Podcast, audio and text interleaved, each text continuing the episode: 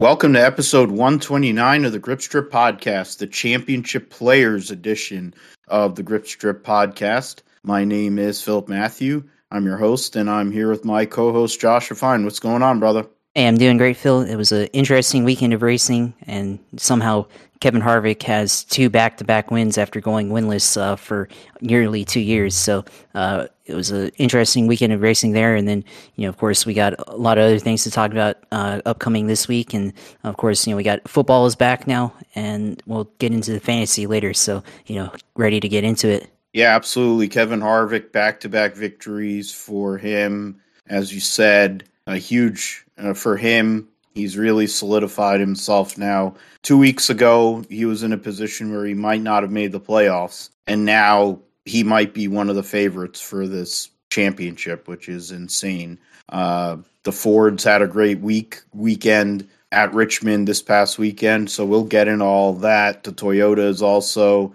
wasn't exactly the greatest day for uh, Chevrolet, uh, but you know it was a better Richmond race than we've seen in recent times. Uh, the strategy was there, like at the spring race, but I think most of the most of the teams uh, subscribed to the one strategy, so it didn't really deviate. There weren't that many cautions. Uh, there were comers and goers, so that was it was actually a good race. I, I watched basically the whole thing. I mean, that was the only race in town this weekend, really. Um, that was on live. Uh, that we we're at a reasonable time, I guess.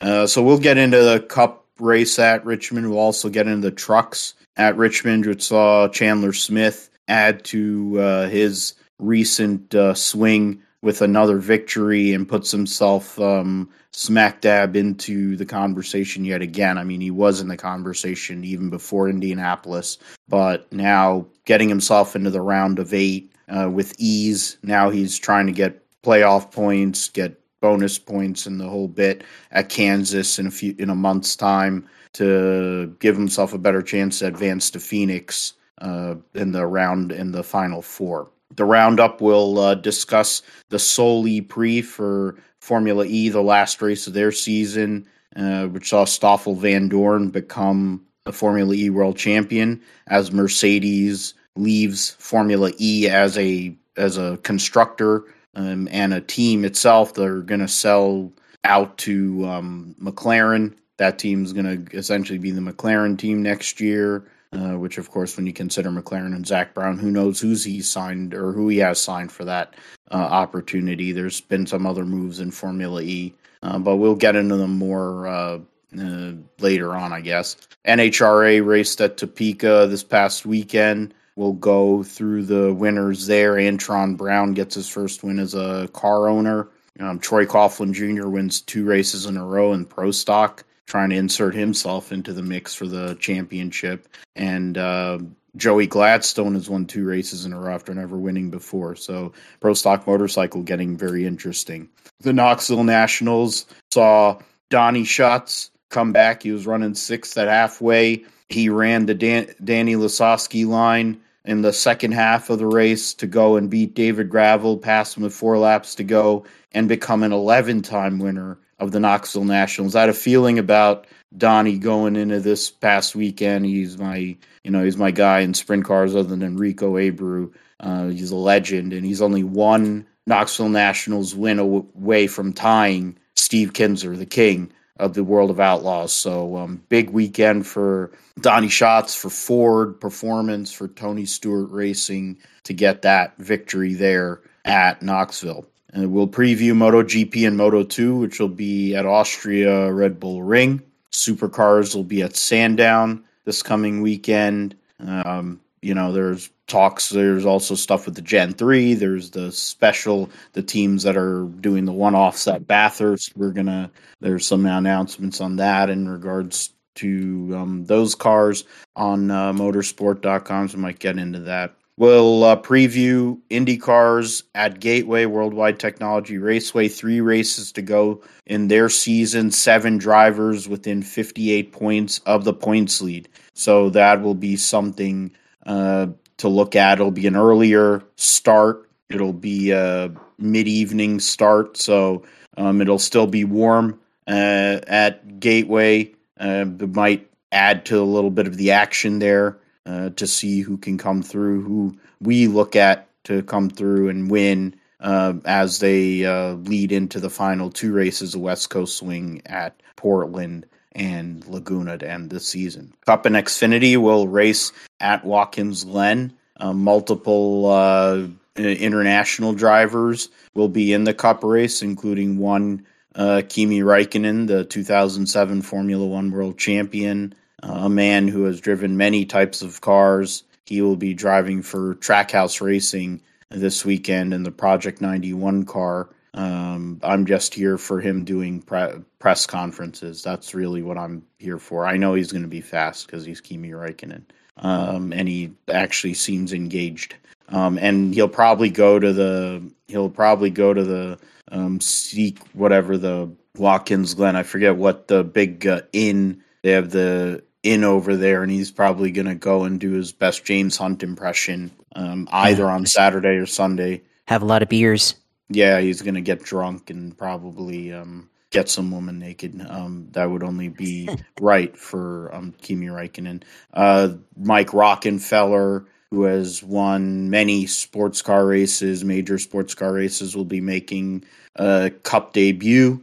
Danny Kvyat will be making his second start for the Hezeberg team. Uh, so there, there's only 39 cars. So there's no issues with, with DNQs or anything. So everyone's going to make the field. So a lot of uh, road course uh, aces and, and, interesting names there. A lot of Cup regulars will be in the Xfinity race. Um, so that'll kind of change it up a little bit there. Uh, we'll get into football because there was uh, games last this past weekend. Uh, me as a 49er fan, very happy uh, with what I saw. Uh, Josh, the Jacksonville Jaguars, all systems look good for you as well. Didn't hear anything bad, so I mean, so we're kind of feeling good about that. We also get to talk about uh, the Fall Brawl League. Josh, of course, is in multiple leagues, but he's in mine. Um, this is the one that uh, uh, matters most to me. Uh, Josh has been really good in it. But we'll get into all that. We're going to get in, we'll do some deep dives in that draft position, the whole bit. Josh will talk about uh, iRacing and other simulators, simulations, and games in his sim segment, and we'll close the deal. You were going to say something about uh, Jacksonville there. Yeah, I mean, for Jacksonville, um, on that, uh, it was an interesting game. I mean, we'll get into it later, but uh, satisfied with the first string. Uh, looks fairly solid. Uh, defense looks like 2017 reminiscent. So uh, excited to see it. But yeah, we'll get into it later. Sorry, I wanted to open it without having without it on the sound, but who cares? Um, it's not a Busch Light, but um, it's something better. But the guy who's sponsored by Busch Light went and won his 60th Cup race. Won Kevin Harvick. Hov uh, won at uh, Richmond. A big victory for him in this spot to go and win the Federated Auto Parts 400. I'm not going to do the acronym that was going around on uh, social media for multiple reasons. He wins the Federated Auto Parts 400, leading uh, the last, what is it, uh, 47 laps of the race and 55 laps total. And his second win of the season, of course, two wins in a row. Christopher Bell was probably a turn away uh, from pa- passing him with newer tires. The Joe Gibbs Racing uh, trio had uh, went with an alternative strategy, going a few laps longer and then pitting Chris Buescher, or as Junebug likes to call him, Christopher Buescher, um, finished third. Christopher Buescher actually changed his social media just to go and fit that. Christopher Buescher. Yeah, that was pretty good. yeah, you know, I mean, it's so good. You you know, Junebug is is mainstream because my mom's like, "Who's that guy with that drawl?" And I'm like, "That's that's Junior. That's Ju- who's that one that's really loud and high screeching? That's Junior. Yep." And he's going into Christopher Buescher, and then he was calling Christopher Bell Chris Bell, and I forget who else he changed their name. I, I'm like, I want him to go like full, like I want him to go full send get the full government of everybody and start saying their full names. I want William Clyde Elliott. William Bubba Wallace. Yeah, or William Darrell Wallace, and um, who else? Yeah. William. Well, William Byron, of course, already goes Yeah. by William. So Yeah. we're we're gonna go full government Will everywhere. Byron. Yeah, he needs to go full government everywhere. That'd be next level. Uh, Dennis Hamlin fourth, William Clyde Elliott fifth, uh, Gilbert Godfrey Jr. sixth. That Truex kid from Mayetta, New Jersey seventh. Aric Almirola, Kyle Busch, and Ryan Blaney round out your top ten. Uh, there were only 11 cars on lead lap at the end of the race. Uh, the lap first two lap cars and uh, Gumby, Austin Cindric, and Bubba Wallace did play a part in the end of the race for sure. But I mean, Kevin Harvick getting that victory. Uh, Logano led the most laps in the race. Chastain led most of the. He started second, won the first stage, was dominant in the first stage, and then um, got passed by Logano. Logano led essentially the next, the better part of the next 220 laps of the race outside of, you know, pit stop sequences. And then Denny Hamlin, or that it was Kevin Harvick passed him there and Hamlin, and eventually Kevin Harvick passed him for the victory. But a big day for Ford, big day for Kevin Harvick. He's now well, you know, well uh, inside the cut. He has no problem worrying about making the playoff. Uh, he is now fourth in playoff standings in regards to wins and points. Uh, playoff points I have to get into more, but um, yeah, huge, huge for Kevin Harvick in this spot uh, to go and and get that victory. I mean, he needs every. It, it, it was a tale of like two weeks. All it went from doom and gloom to they might re- they might have a chance. And Christopher Bell, the guy that finished second, is somebody everyone has to look at too. Yeah, it's um, you know interesting with Kevin Harvick. You know, for the whole year, I think the whole storyline was not only him uh, being winless, but you know also Stewart-Haas uh, struggling. And today, or well, not today, but yesterday was a, a tale of a different story. Uh, of course, last week Harvick winning, but this week not only Harvick was winning, but Ford was up front. You know, Logano was up there. Uh, Ryan Blaney was up there for a bit. Uh, Chase Briscoe was up there for a bit until he had the issue with his exhaust pipe, and then you know fell I think one or two laps down uh, towards the end, and he, you know he had a good run. Aric Almirola had a good run too. So uh, a lot of Ford guys had a really good race uh, there this uh, weekend at Richmond. So uh, for you know for Kevin Harvick now at 60 career wins, uh, there's a uh, statistic on social media being shared when he got his 20th win at Richmond uh, back in 2013 um, it took him 12 years to achieve that. And then since then, he's gone on to achieve uh, 60 career wins. So it tells you just the amount of winning that he's done since 2013, uh, especially after leaving RCR and, and going to Stewart-Haas. Since joining 2014. Stewart-Haas, yeah. Yeah, it's it's very insane. Uh, and then not only that, but if you go back to uh, 2010, um, you know he had two winless years, 2008, 2009. Since 2010, uh, he's got the most wins in the Cup Series. So there's a very strong case to be made that Kevin Harvick was probably actually the best driver, or at least the winningest driver uh, of the 2010s. Uh, based on wins at, at the least. Um, you know, I think you have to also think about um, the amount of championships for Kevin Harvick as well. He's only got one title, but I think he probably uh, could say he probably deserved to have at least two more. Um, if you go by the old old system, the original system, uh, should have won 2010 championship, and then uh, the 2015 and 16 titles should have uh, been Kevin Harvick's. You know, if it weren't for the chase and then the uh, playoff resets that they did in uh, you know the current era that they have now. So. Um, a strong case to be made there for him being uh, that, and then um, you know it's it's also just like how does he have you know only one championship? You know, and I think same thing for Kyle Busch as well. How does Kyle Busch only have one championship? Well, because of the Well, system that we two. have.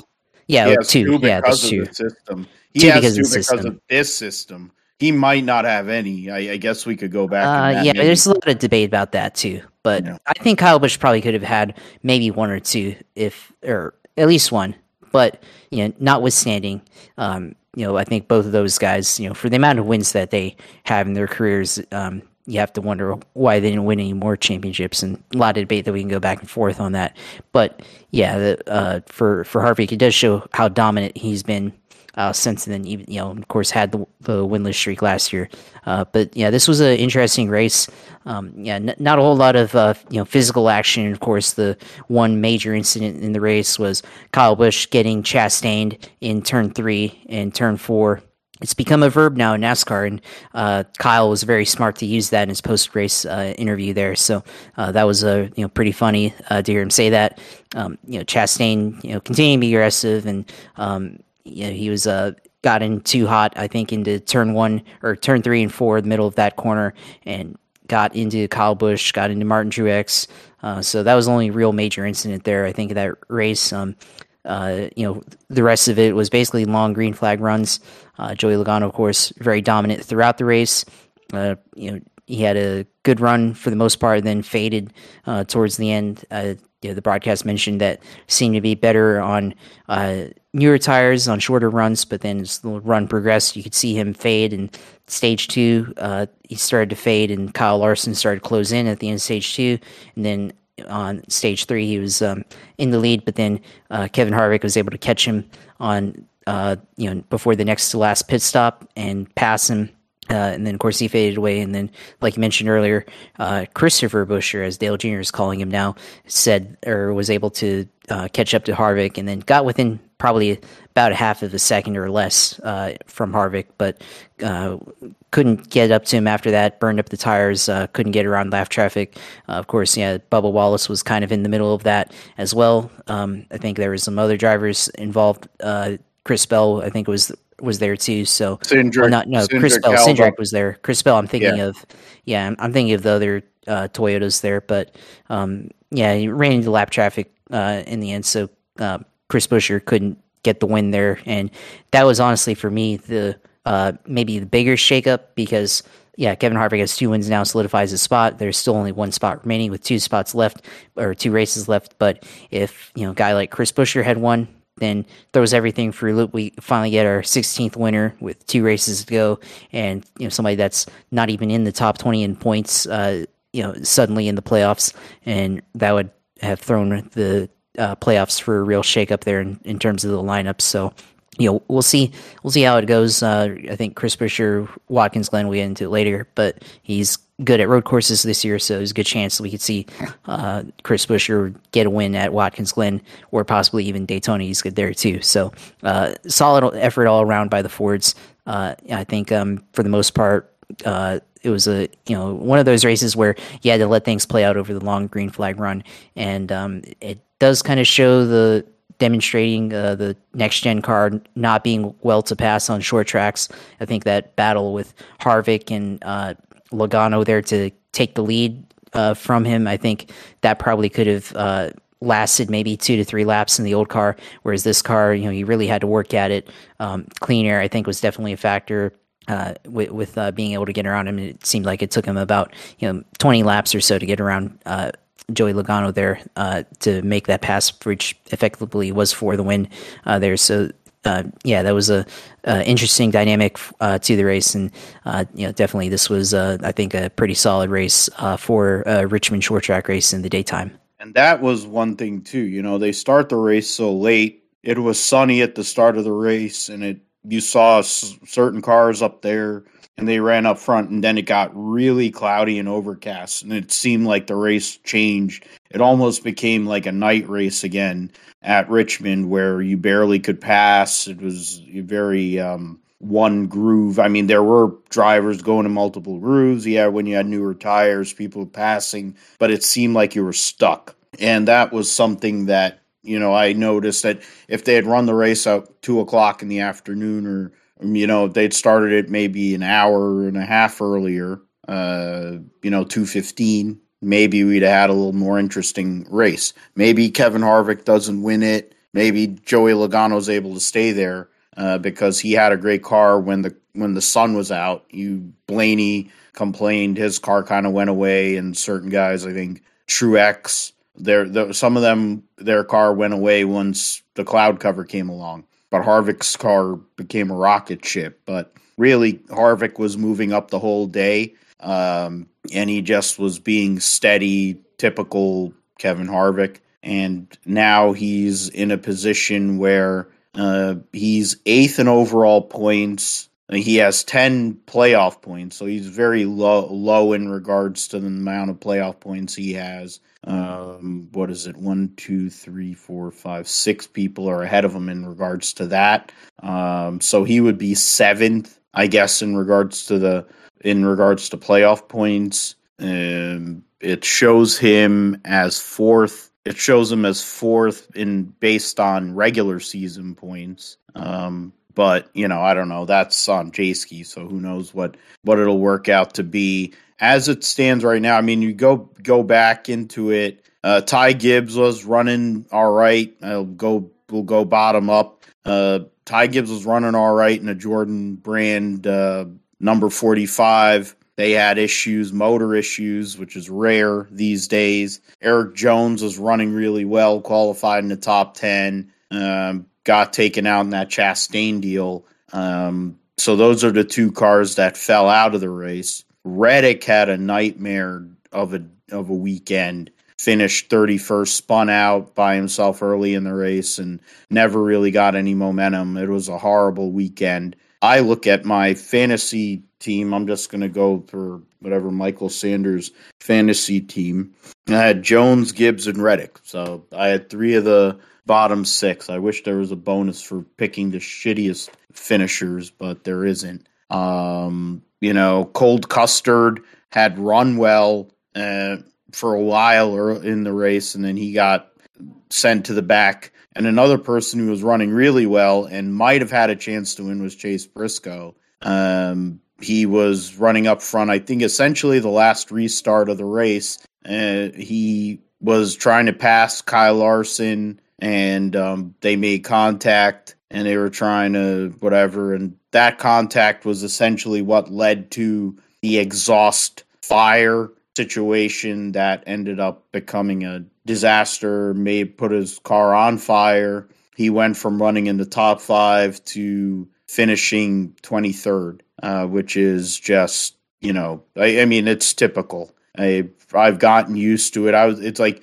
Brad Keselowski. It's one thing for me. It's a, I'm Briscoe runs well and then something always happens. It's like he'll run well early and then he'll shit the bed. In this case, he was running good late. He had one of the best cars he's had all year he really could have won this race because Harvick won the race, and he was ahead of Harvick. He had track position on him before you know the pit that pits a couple of them whatever whichever pit stop sequence it was, and then his car catches on fire, and then it's like what the fuck? Uh, it's typical. Uh, I, I don't know. It's crazy. I, am getting sick and tired of it. It's I, I was telling it's it's funny. I told my mom this. I'm like to root for somebody in in Cup that runs 20th every that always seems to figure out a way to that shit always happens when they run 20th every it's tiring it's tiring to root for those kind of guys i know for you when junior was running bad it had to be a, ch- a challenge for me it when tony challenging. When tony sucked for most of the end of his career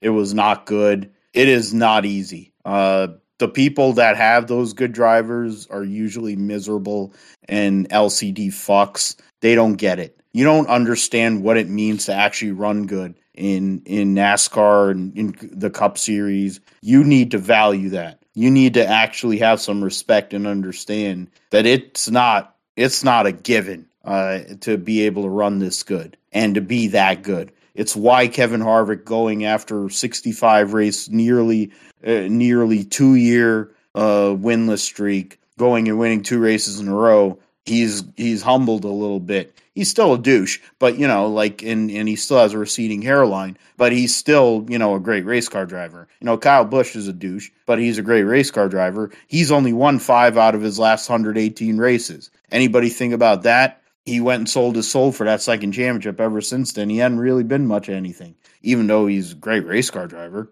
But people are like, oh, he's not getting sponsors and all. Like, you look at that; those are two of the best drivers. Josh brought it up. You know, you you talk about 60 wins. The next person ahead of him is Earnhardt Senior. That's that's who's ahead of him. So you're going into the getting the Bill Parcells anointing oil, you know, drivers up in there, you know, all the ones which every single one of them is in the Hall of Fame. And they've passed well past drivers, other drivers that have made the Hall of Fame, like Rusty Wallace and um, the great Ned Jarrett and Junior Johnson, Tony Stewart, Bill Elliott, Mark Martin, et cetera, et cetera, Dale Jarrett. Um, I mean, so you, you look at this. I mean, I, I wanted to rant because it just pissed me off how how they because right now, I mean, the only thing I would say, I mean, Briscoe is dead last or next to last amongst winners in points. He's only nine points ahead of Erik Jones, who finished 35th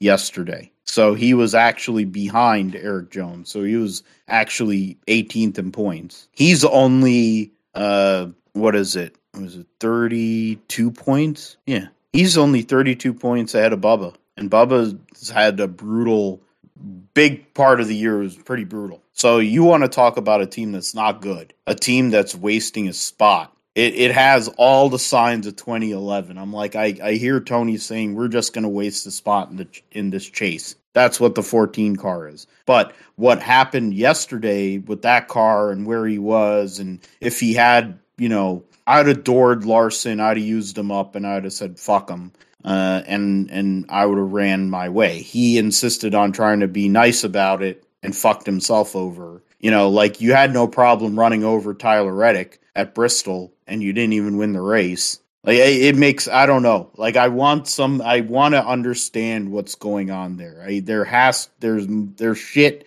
inside there that nobody's really investigating because I've not been relevant most of the year since winning Phoenix outside of you know the 600 and a couple other races. But it's something we're gonna have to get into. I'm pretty sure we'll have Joe back on to talk about it once the playoff actually gets um, set up. But speaking of that, I mean, right now, the outside of the the Buescher Christopher Buescher going and winning yesterday, which would have made 16 different winners. Um, now it's getting less and less likely that there will be more winners than spots. It's still entirely possible. There's two races to go, two different winners, um, which could, po- in theory, possibly knock out two of the top four in overall points, which I think would be a, a, nightmare scenario for NASCAR. And I can already see the wheels turning where they're going to go and give a waiver, like how they had to do with Jeffy with with Spingate,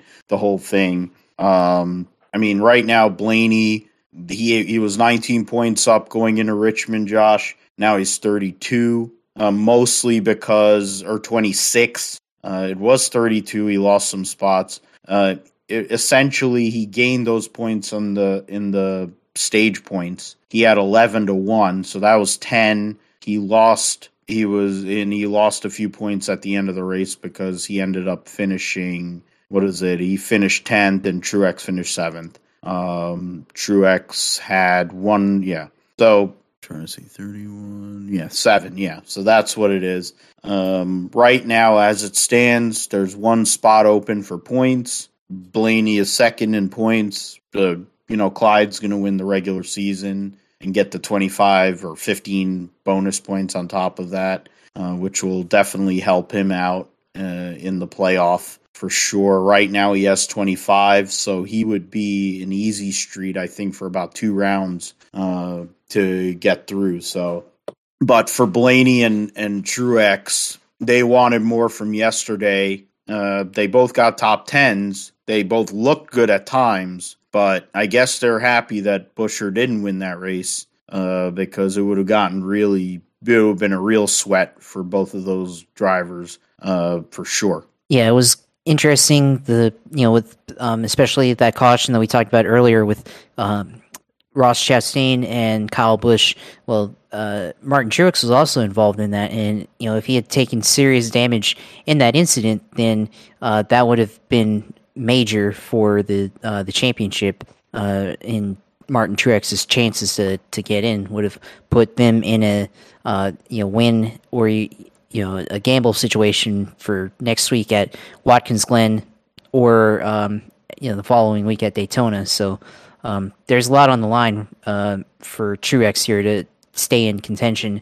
And you know, of course, they end up coming back from that, finished seventh, and Ryan Blaney finished in tenth. But of course, Ryan Blaney was able to get those stage points. So uh, yeah, this next two races, I think for both of those teams, um, it's going to be really interesting. I um, think uh, Truex is probably going to want to try to win here next. Uh, I mean, of course, they're all trying to win, but Truex is best favored. I think is probably to win uh, in Watkins Glen. He's won there in the past uh, at Watkins Glen, so this is a good track for him that he could win at, and um, you know, want to be able to get it done here uh, sooner than later because, of course, Daytona, uh, I think Ryan Blaney's better suited for that than Truex. Uh, Truex, of course, not really much of a restrictor plate guy uh, in his Cup career, so uh, definitely think um, for those two guys, uh, you know, I think one of them is going to need to prioritize one or the other.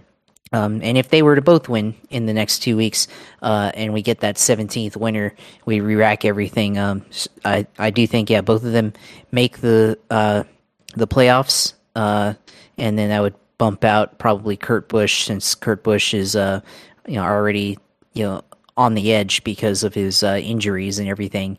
Um, and then I think you know it would certainly um, you know, shake things up regardless. Um, of course, you know there's wild, wilder things that could happen. Uh, we could see uh, Aric Almirola sneak in. Uh, he's good at restrictor plate tracks, uh, super speedway tracks. Uh, so Bubba Wallace, he's also pretty good. I mean, Austin Dillon, you know, former Daytona 500 winner, uh, he could also get in. So yeah, uh, a lot of things that could happen here, uh, you know, leading up to uh, the playoffs, the start of it. Um, course, you know Chase Elliott, of course, already locked in, and like you said, and is going to get that that points bonus, that, which will definitely help as they go further and deeper into the playoffs, and definitely use that nice bonus there, at least you know for the first round.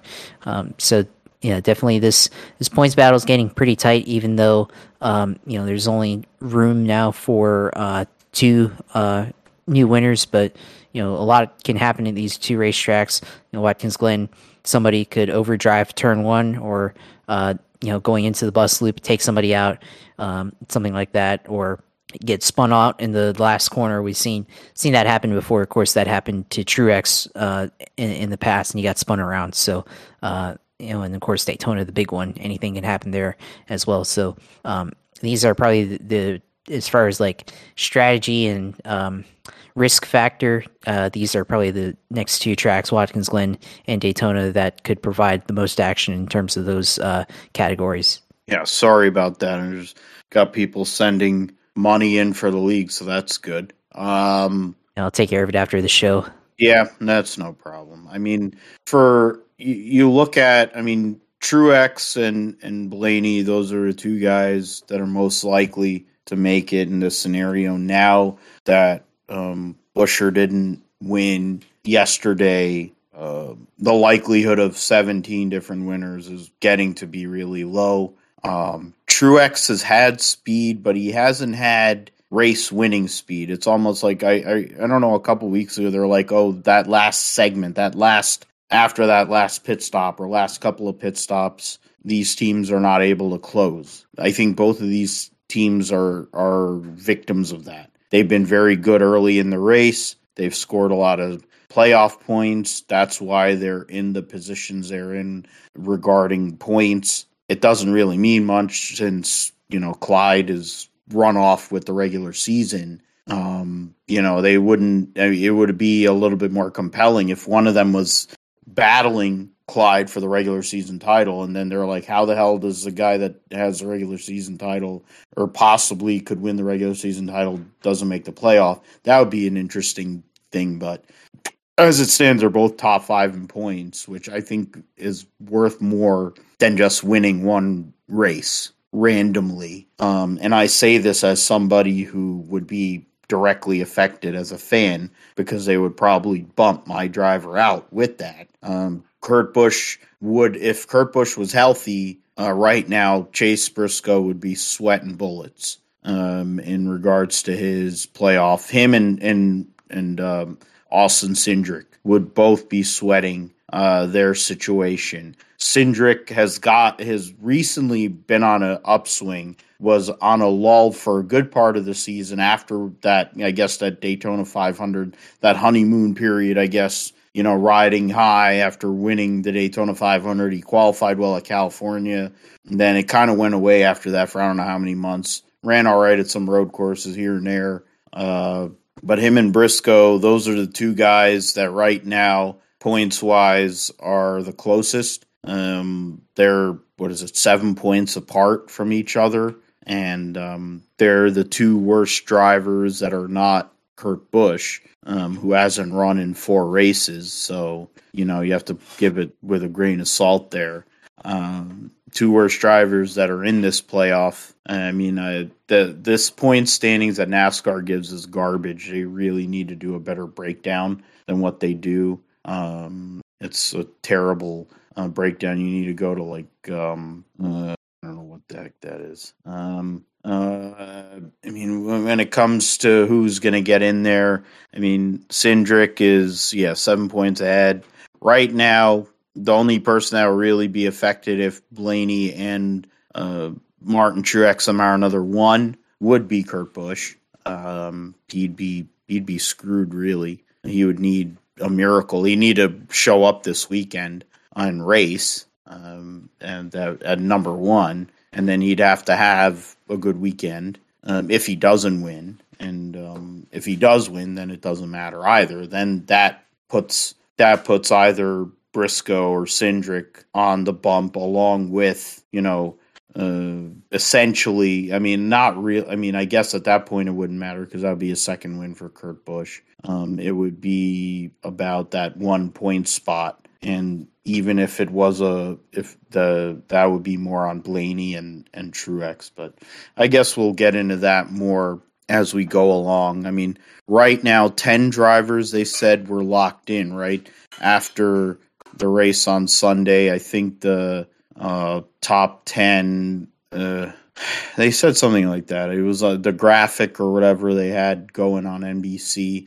was like the top 10 in points like or elliott chastain logano harvick byron hamlin reddick kyle larson christopher bell and um, kyle busch are all going to make the playoff no matter what they do. So then after that that's the the battle comes after that from Bowman, uh, Daniel Suarez, Austin Cindric, and Chase Briscoe and Kyle or Kurt Busch, and then um, Blaney and Truex, who are the two big points guys. But you look at some of these drivers here. You look at people who have not won a race. Um, you have Aric Almirola, who's the highest uh, place driver that hasn't outside of the top two. He's he's ahead of Briscoe by three points. He's only behind Cindric by four. That would be an interesting uh, little deal there. Erik Jones is in that mix. Uh, losing out at Richmond was a big problem. So those two guys are in play.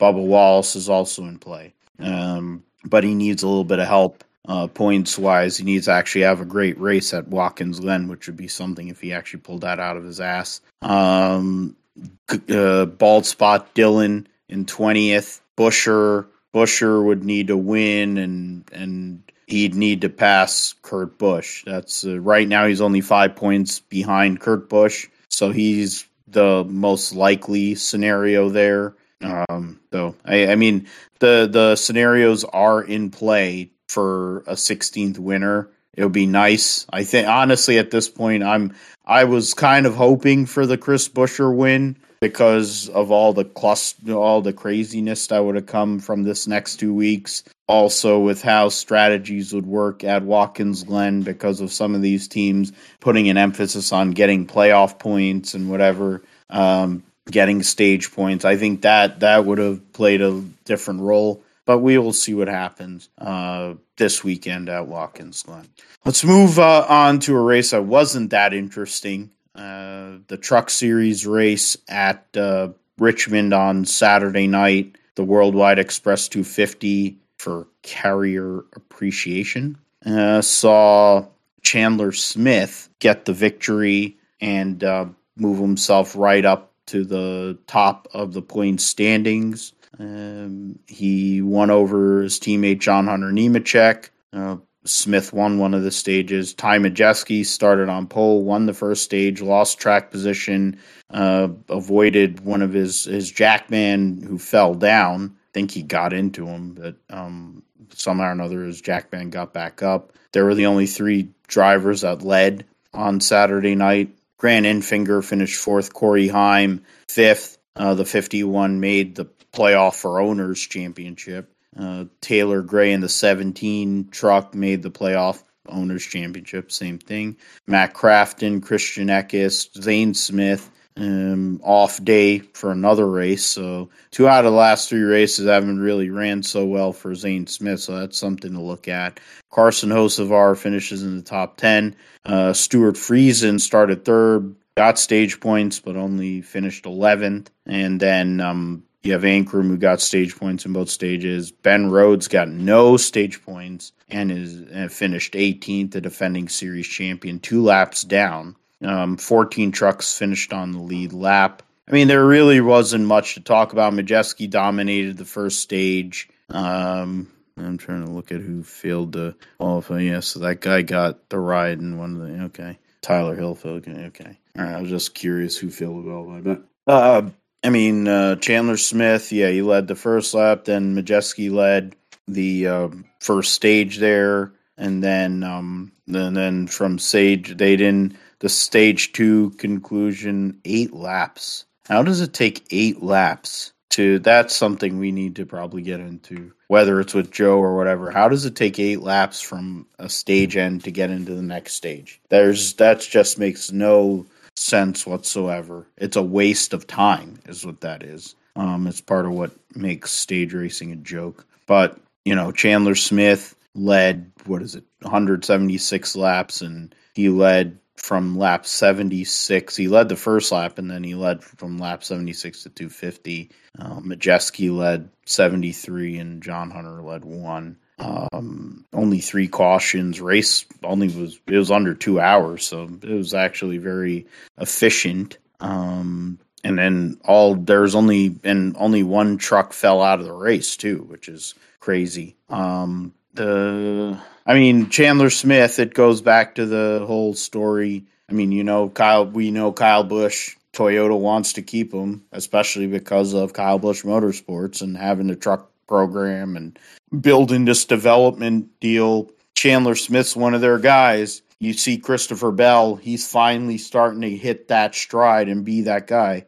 Well, Chandler Smith's the next one. You have other people like John Hunter, Sammy Smith, etc., etc they don't want to lose that. Chandler Smith goes and dominates at Richmond, and um, essentially he's he's gonna be a guy that we're gonna be talking about here. I mean, the, this schedule is gonna be a joke for the next few months, but he's going to be a guy we're going to be talking about the rest of this season. We've been talking about him all year anyway, but we're going to be really talking about him when it counts in uh, October and November uh, when we get into the nitty gritty. Yeah, it's interesting how you know this season's played out for Chandler Smith because I don't think he was really on my radar or any. Maybe it might have been on some people's radars, but you know certainly for uh, a lot of people, um, wasn't probably like who they would have thought to be the guy here in uh, the playoffs, being the championship leader. We would have thought it would have been uh, John Hunter Nemechek trying to do what he did last year, but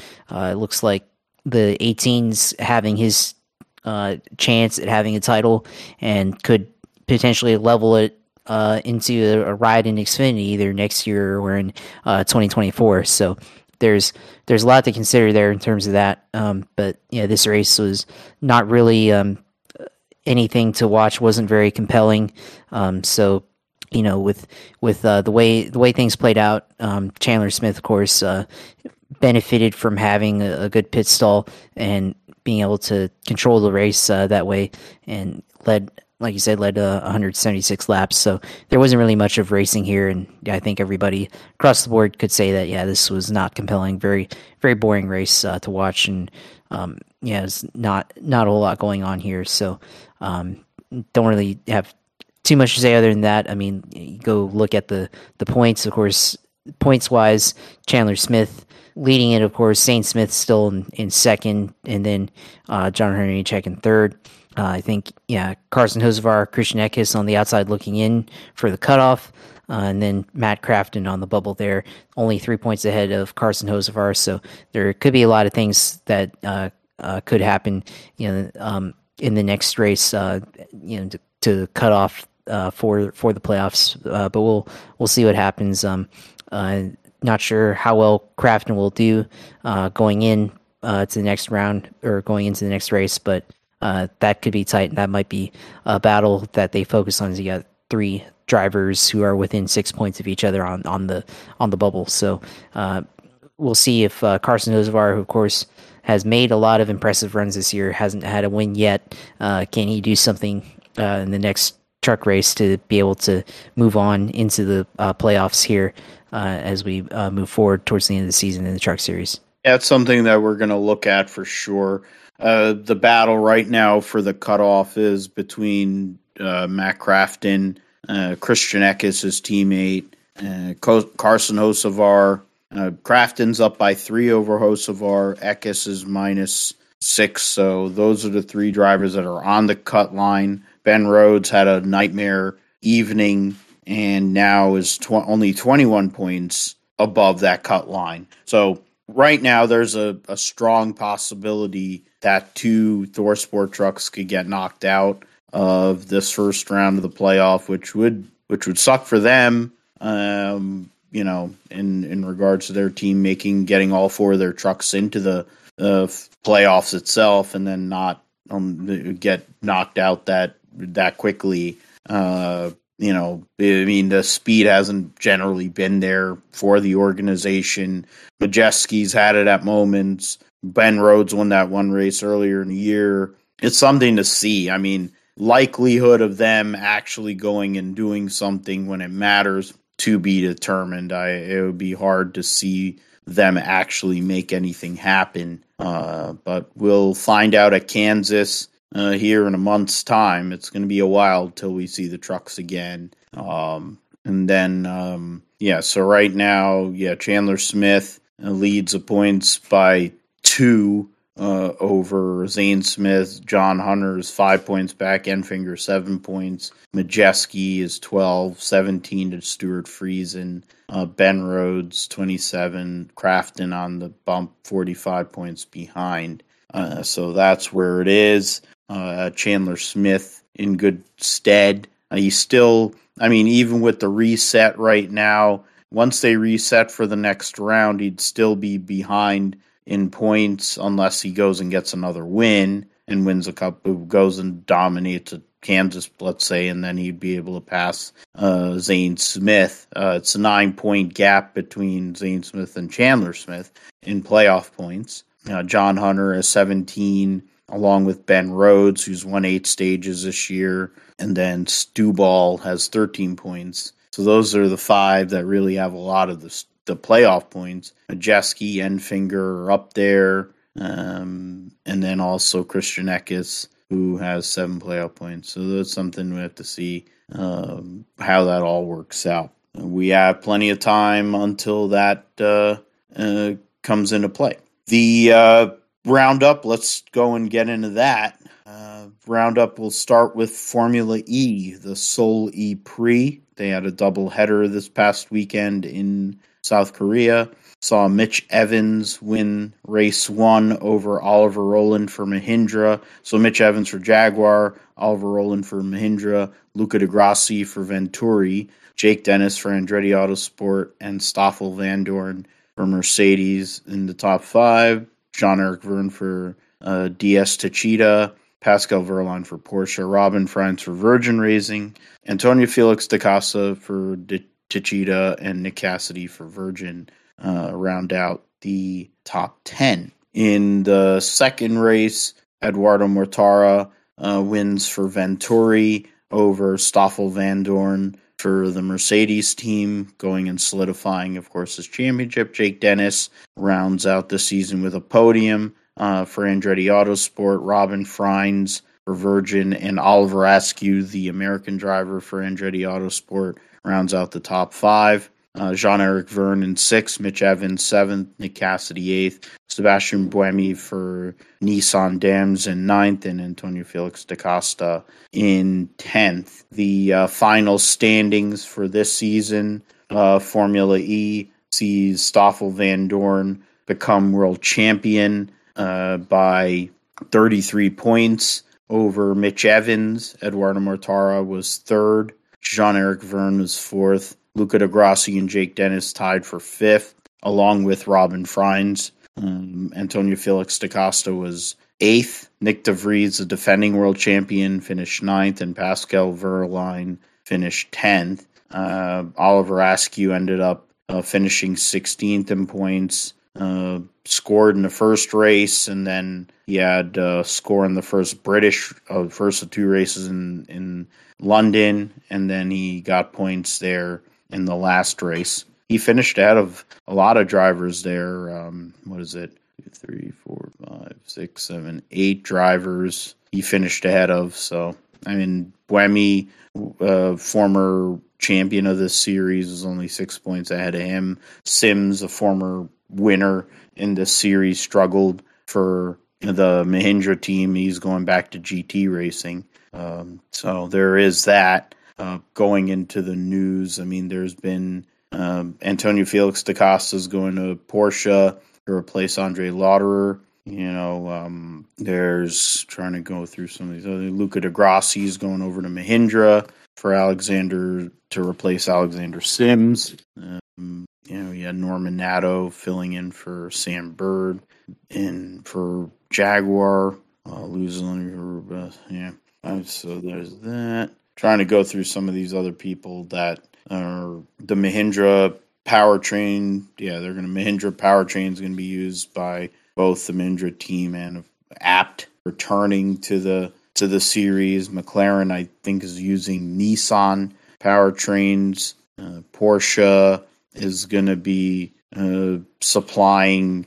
Uh, Porsche is going to be supplying Andretti, the Andretti team, uh, as well for the next uh, for next season with the Gen three uh, powertrain. So that's uh, something to look at. Some of these teams, there's going to be two. Uh, there's going to be two teams with or multiple teams with the same uh, engines and uh, so or powertrains. So that'll be something to look at. Trying to get through here, going back. Sims Queen has become master in the yeah, yeah. Well, he, he's had he has not done much of anything, unfortunately, after the Andretti time.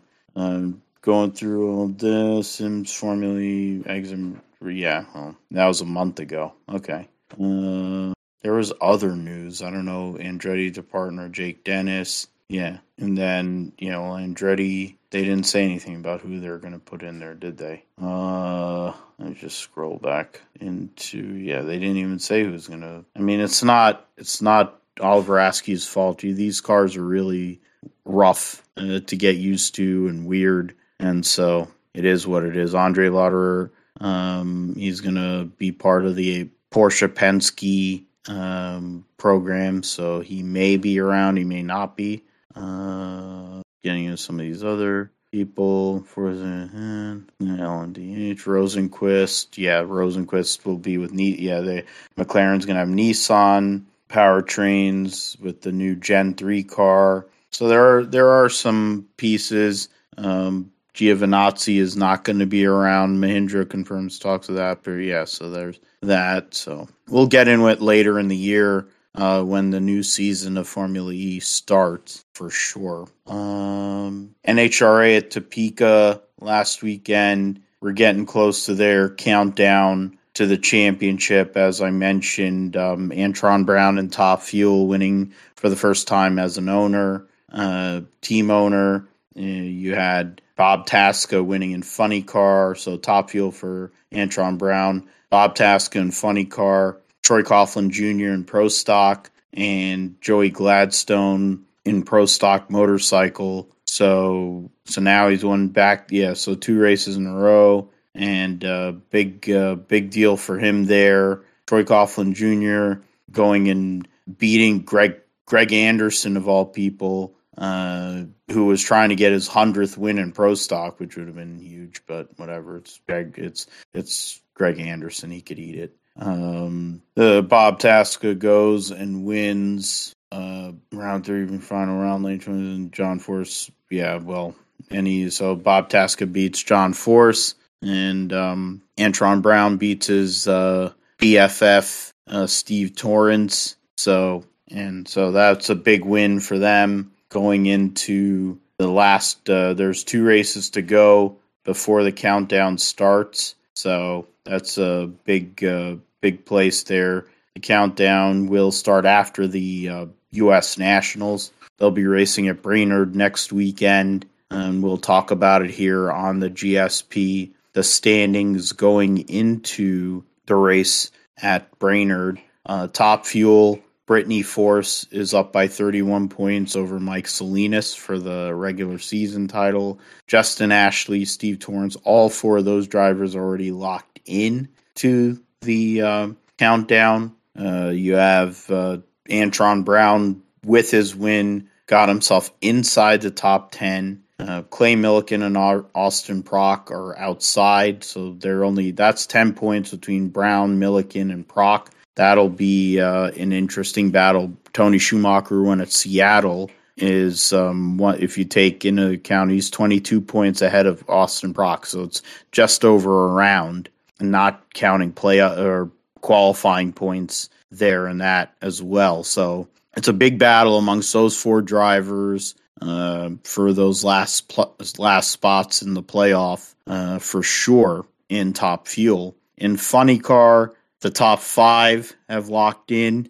Robert Hight is likely going to win the is more than likely going to win the regular season. He's 237 points out of Matt Hagan. Ron Capps is third, only six points out of John Force. Bob Tasca with his win, he's fifth. So they're all locked in. J.R. Todd, Cruz Pendragon, Alexis DeJoria, Tim Wilkerson, and Jim Campbell round out your top ten. Jim Campbell is uh, what is that? Uh, 16 points ahead of Chad Green, and he's 22 points ahead of Blake Alexander. So those are the uh, drivers that would probably make it into the playoff since they run a, whatever their metric is. I forget how the the I have to go and f- remember how the playoff works for them. Um, the countdown situation. Uh, in pro stock, Eric Enders still leads the points. She's under 26 points out of Aaron Stanfield. Um, Kyle Koretsky, Greg Anderson, both are locked in. All four of those are locked in. Troy Coughlin with two wins in a row.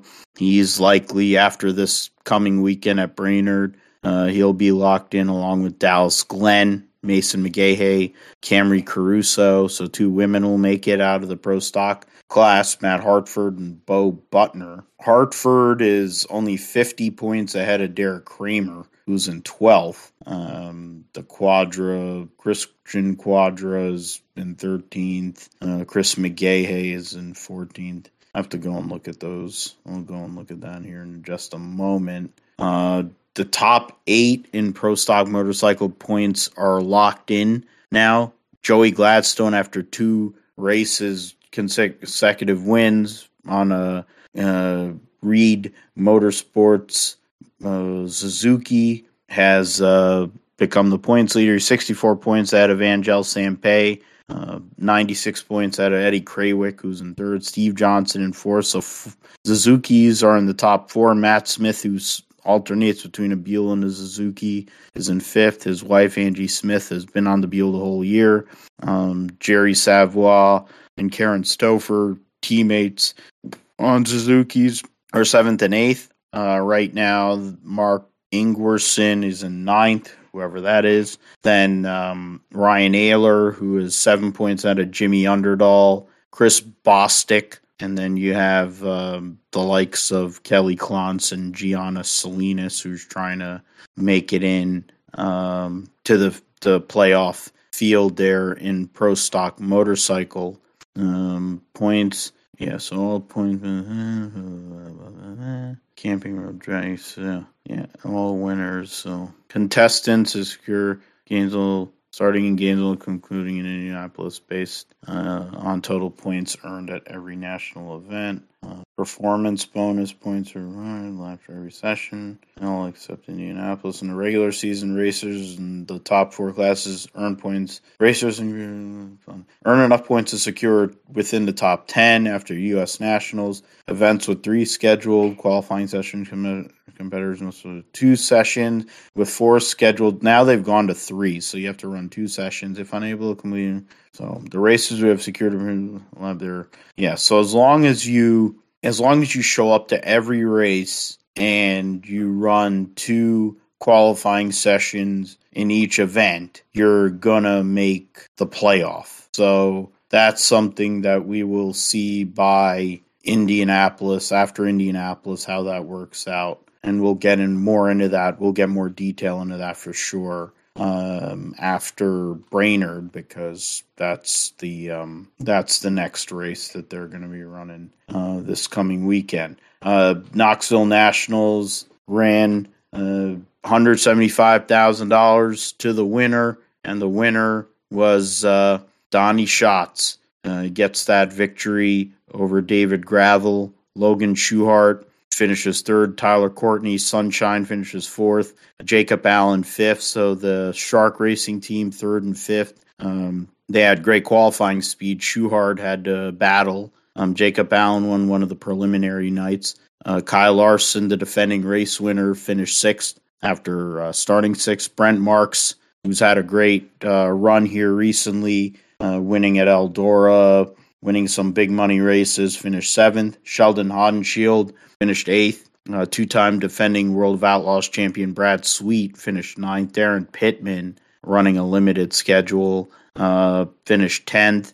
Buddy Kofoid finished 11th and won Rookie of the Year. Justin Peck finished 12th. Rico Abreu won the uh, last chance race on Friday night and uh, got into the main event. Um, on Saturday, finished 13th after starting 21st. Aaron Reutzel in the Toyota uh, powered number eight, finished 14th. Kerry Madsen, Austin McCarl started on pole for the uh, Knoxville Nationals, only finished 16th. He had a cut tire.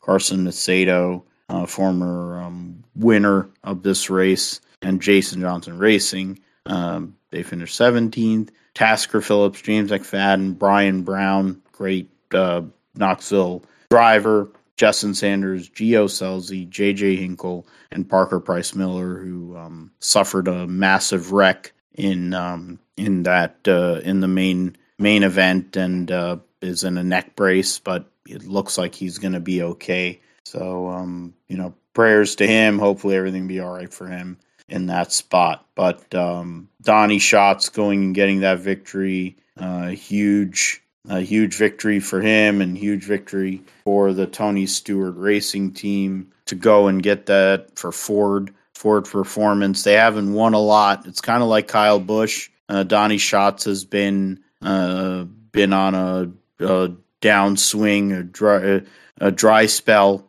of sorts. So um, to go and get that victory, get a big uh, big money victory, and be one one win away from uh, the great Steve Kinser for the most Knoxville Nationals victories is is huge. Um, yeah, Abreu hard knocks winner along with Madsen, Haudenschild, and Brian Brown. So um, yeah, so I mean the points right now, David Brad Sweet is trying to go for three year wins championships in a row. He's 68 points ahead of Car- uh, David Gravel, 114 ahead of Carson Macedo, 150 over Sheldon Haudenschild, and Donny Schatz is in fifth, 184 points behind. Um, the consistency of Brad Sweet is what does it. He's got more top fives than everyone, and he's tied with David Gravel on top tens, uh, 68 points. So I mean that's that's crazy. You know, so there are seven drivers right now so far this year that have run every race. Um, you know, Schuchart and James McFadden have run every race or made every main event. Jacob Allen's missed one main event, and Spencer Bayston two. Brock Zearfoss three. So those are the top ten uh, in the points standings. The only one of the the people in the top 10 that hasn't won a race this year is McFadden as of now. We'll see what happens with that. But plenty of racing to go in the World of Outlaws season to see if, um, uh, yeah, Brad Sweet, who beat David Gravel last year by. So it's the same people, Logan Schuchart there and Sheldon Haudenschild. So it's in, interesting. And McFadden last year was driving for Casey Kahne. Um, Sweet beat Schuchart by 46 points and Donny Schatz by 70. So, yeah. So Brad Sweet. Oh, so Brad, and he only, oh, so he's going for four championships in a row. Jesus. I thought it was three. Uh, he beat Donny Schatz by, by four points in 2019. When was the last time? Oh, there you go. All right. So last time that uh, Brad Sweet lost the championship was 2018. So four champion. He's trying to go for four in a row. He's turning into Jimmie Johnson.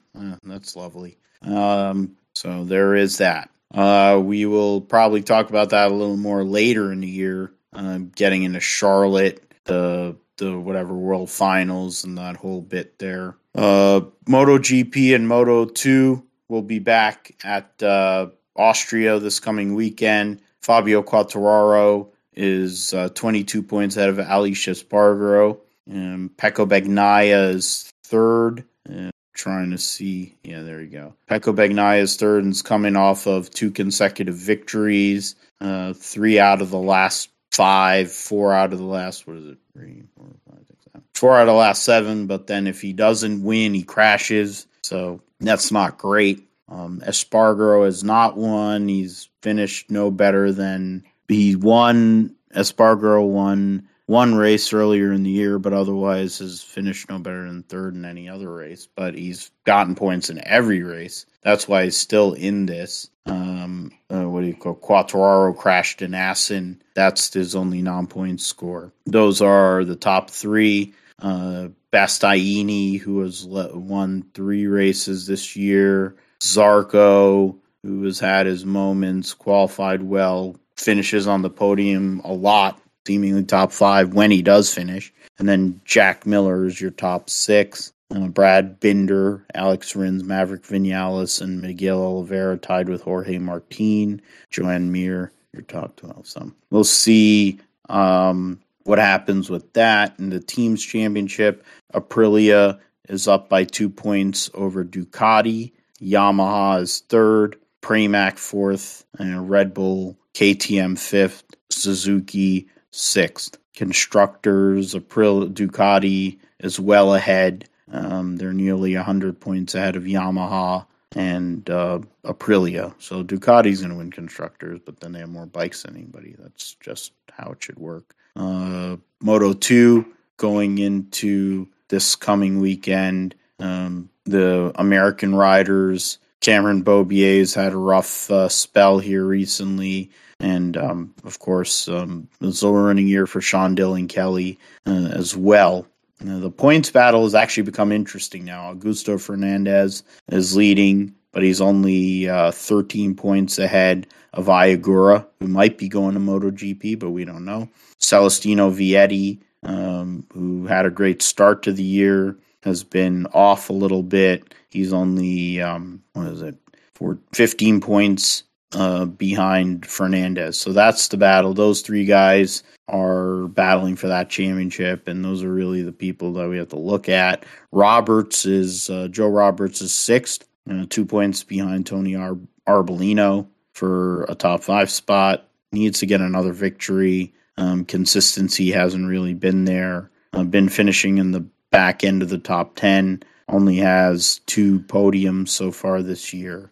Uh, so we'll see what happens with him. Uh, Beaubier has had uh, what is it six six points finishes so far this year. Um, trying to get more points here um, as the season goes on. He's only 32 points out of the top 10. Uh, if he can put some point scores together, you know that could possibly get him into that spot. I mean, there's a guy, uh, Alonso Lopez, who first seven rounds and get any points, and he's had a good run recently, and he's ahead of him. So something to see as we get into the second part of the season there.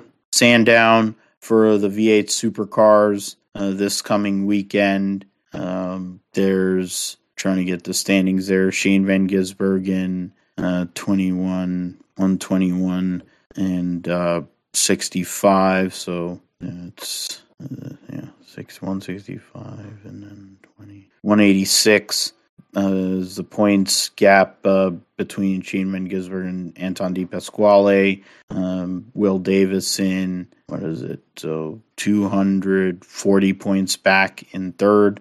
Fords are second, third, and fourth. Chaz Mostert driving for and Walkinshaw Andretti United. That'll be a Ford next year. Um, Cam Waters is fourth. Broc Feeney's driving the other uh, triple eight Red Bull car and sixth. He is a rookie, so good job by him to be a rookie running sixth in points. Reynolds, Heimgartner, Courtney, Tim Slade rounding out your top 10. Uh, the uh, Dick Johnson Racing Team, um, new band aid uh, has uh, new ownership uh, coming in. Uh, an owner from Australia who has a lot of interest in um, sports teams. Brett Ralph, who owns Jet Couriers and owns um, the Melbourne Aces Baseball Club, rugby leagues, Melbourne Storm, net ball team, whatever that is, Sunshine Coast Lightning Basketball, Melbourne United. And um, so they're going to be the majority owners of what is now Dick Johnson Racing along, and they'll, um, uh, what is it, Dick Johnson and Ryan Story, the two main uh, players on that team, will um, remain in their positions. They're showing the um, number 51 Boost Mobile uh, wild card entry that Greg Murphy, who used to be the um, king of the mountain in the qualifying, uh, will uh, be sharing with Richie Stanaway, the former sports car driver. It'll be a, a Holden. And of course, they don't show it as a Holden anymore because Holden doesn't exist. An interesting scheme, cool scheme for them. Uh, Boost Mobile, Erebus Racing, a third car, fourth wild card. So one of at least three wild cards. Triple Eight will field one for, of course, Craig Lowndes, a great Craig Lowndes, seven-time winner of the great race, and Declan Fraser, Matt Chahda, Jaylyn Robotham for Matt Chahda's own team. Uh, fourth car, um, Anderson Motorsports might also show up this week. Have plans for one discover border restraints, so that'll be good, cool to see. But the wild cards, of course, have a hard time competing uh, against those regulars. Um, Australia Grand Prix March 30th to April 2nd. Okay, third race, the third round of Formula One World Championship. At the float in the first three rounds each in the power races. Only five season openers between now and 2035. And 24 and 25. Oh, okay. Hmm. There being a Melbourne born Oscar Piastri. All right. So that's interesting. Um, and then the Texas Motor Speedway. Yeah. Um, Josh, I'll throw to you. I mean, I'm outspoken in my hatred of Texas Motor Speedway. um, it's been posted here. It's been posted when I used to be on NASCAST or any format, um, whatever, talking in circles, whatever. Uh, but Crash Gladys um, made a post. Uh, the her and her husband, uh, the um, was it um, Kenny Sargent? Uh, they do the uh, Speed Freaks show that's been around for many years. Um, supposedly, Texas is going to be reconfigured um, since they've ru- I mean, to be fair, what how can you ruin a turd? Um, but uh, they've made it so that Indy cars can't run there. Um, the NASCAR vehicles basically can't run there either. It's been a shithole for decades. But uh, what are your thoughts, or what do you think is going to happen? Since iRacing seems to be the place they go to, and you are um, the sim racing guy, what do you think they're trying to do here in this spot? Are they going to go and make a Charlotte clone? Are they going to make the old Atlanta? Maybe that that would be the idea. Maybe they go and make the old Atlanta with the long sweeping corners and make it an oval. That would be a, a way to go and make Texas more palatable. Yeah, I mean, there's a lot of plays that could come into here um, that could happen. Um, no, I, I think they're going to double down on the new Atlanta concept and go with that. um, it's going to be, you know, another. I bet you they're to say like, yeah, we we think you know we should have a new Atlanta just like we have Atlanta now. That's now a super speedway. Well, they're to turn Texas into a mile and a half super speedway. Probably they're probably something like that. Uh, so that's what I'm thinking. Um, of course, could be wrong, but you know they like you said they've made so many changes to it, and actually, what I'm I guess what I'm seeing on Reddit is people possibly thinking that uh, Texas uh, reconfiguring could possibly actually um, leave IndyCar, or IndyCar might be left out of it entirely. And I saw saw one comment on there saying that, um, yeah, they're going to make it suitable for IndyCar racing finally again, uh, unlike what what's been there since 2017, and then IndyCar is not going to be there anymore. Which would be interesting that um, it would play out like that, but uh, we'll see what happens. But um, you know, uh, we'll have to see if uh, you know, with especially with repaves, repaves don't really uh, race that well initially. Um, some do, but you know, some others is a hit or miss. So you know, we'll see uh, what they have, you know, what type of reconfiguration they do. But you know, it probably will still be the same, you know, shitty old Texas Motor Speedway that it's always been. Yeah, I mean, if they're gonna reconfigure and make it Atlanta, then Indy cars are not gonna race there uh, because it would be like Las Vegas, uh, 2008 and um, or 2011 or whatever whatever year it was. It was there's 2000. Yeah, I think it was 2000. Yeah, it was 2000. Yeah, 2008. And I mean, they've already tried because remember 2001 CART or IndyCar tried Atlanta, yeah. and they had a uh, massive accident there, which uh, no, was pretty well, fiery. IRL, yeah, yeah, IRL was there, and then CART tried Texas, and guys were passing out, and they had to cancel the race. So there's there's a precedent set in regards to those, and then of course you know the late Dan Wheldon's um, unfortunate passing at Las Vegas in 2011. Um,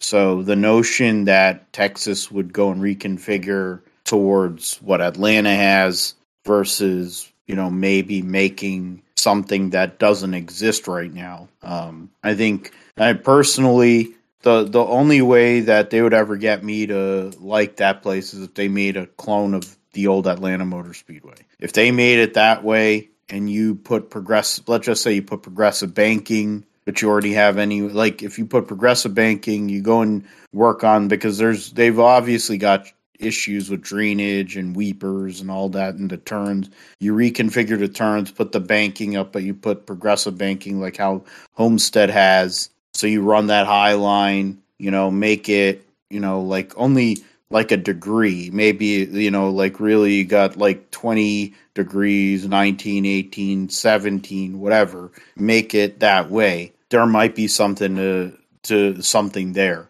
Um, and that would be good for Indy cars. You wouldn't have to put uh, grip strip, traction compound, PJ1, spray, whatever the hell you want to call it uh, goo, gear, grip, whatever the, whatever the hell they, whatever name you want to have for it. Um, that would uh, be, I, I would assume it would be palatable uh, for IndyCar, would make it worthwhile.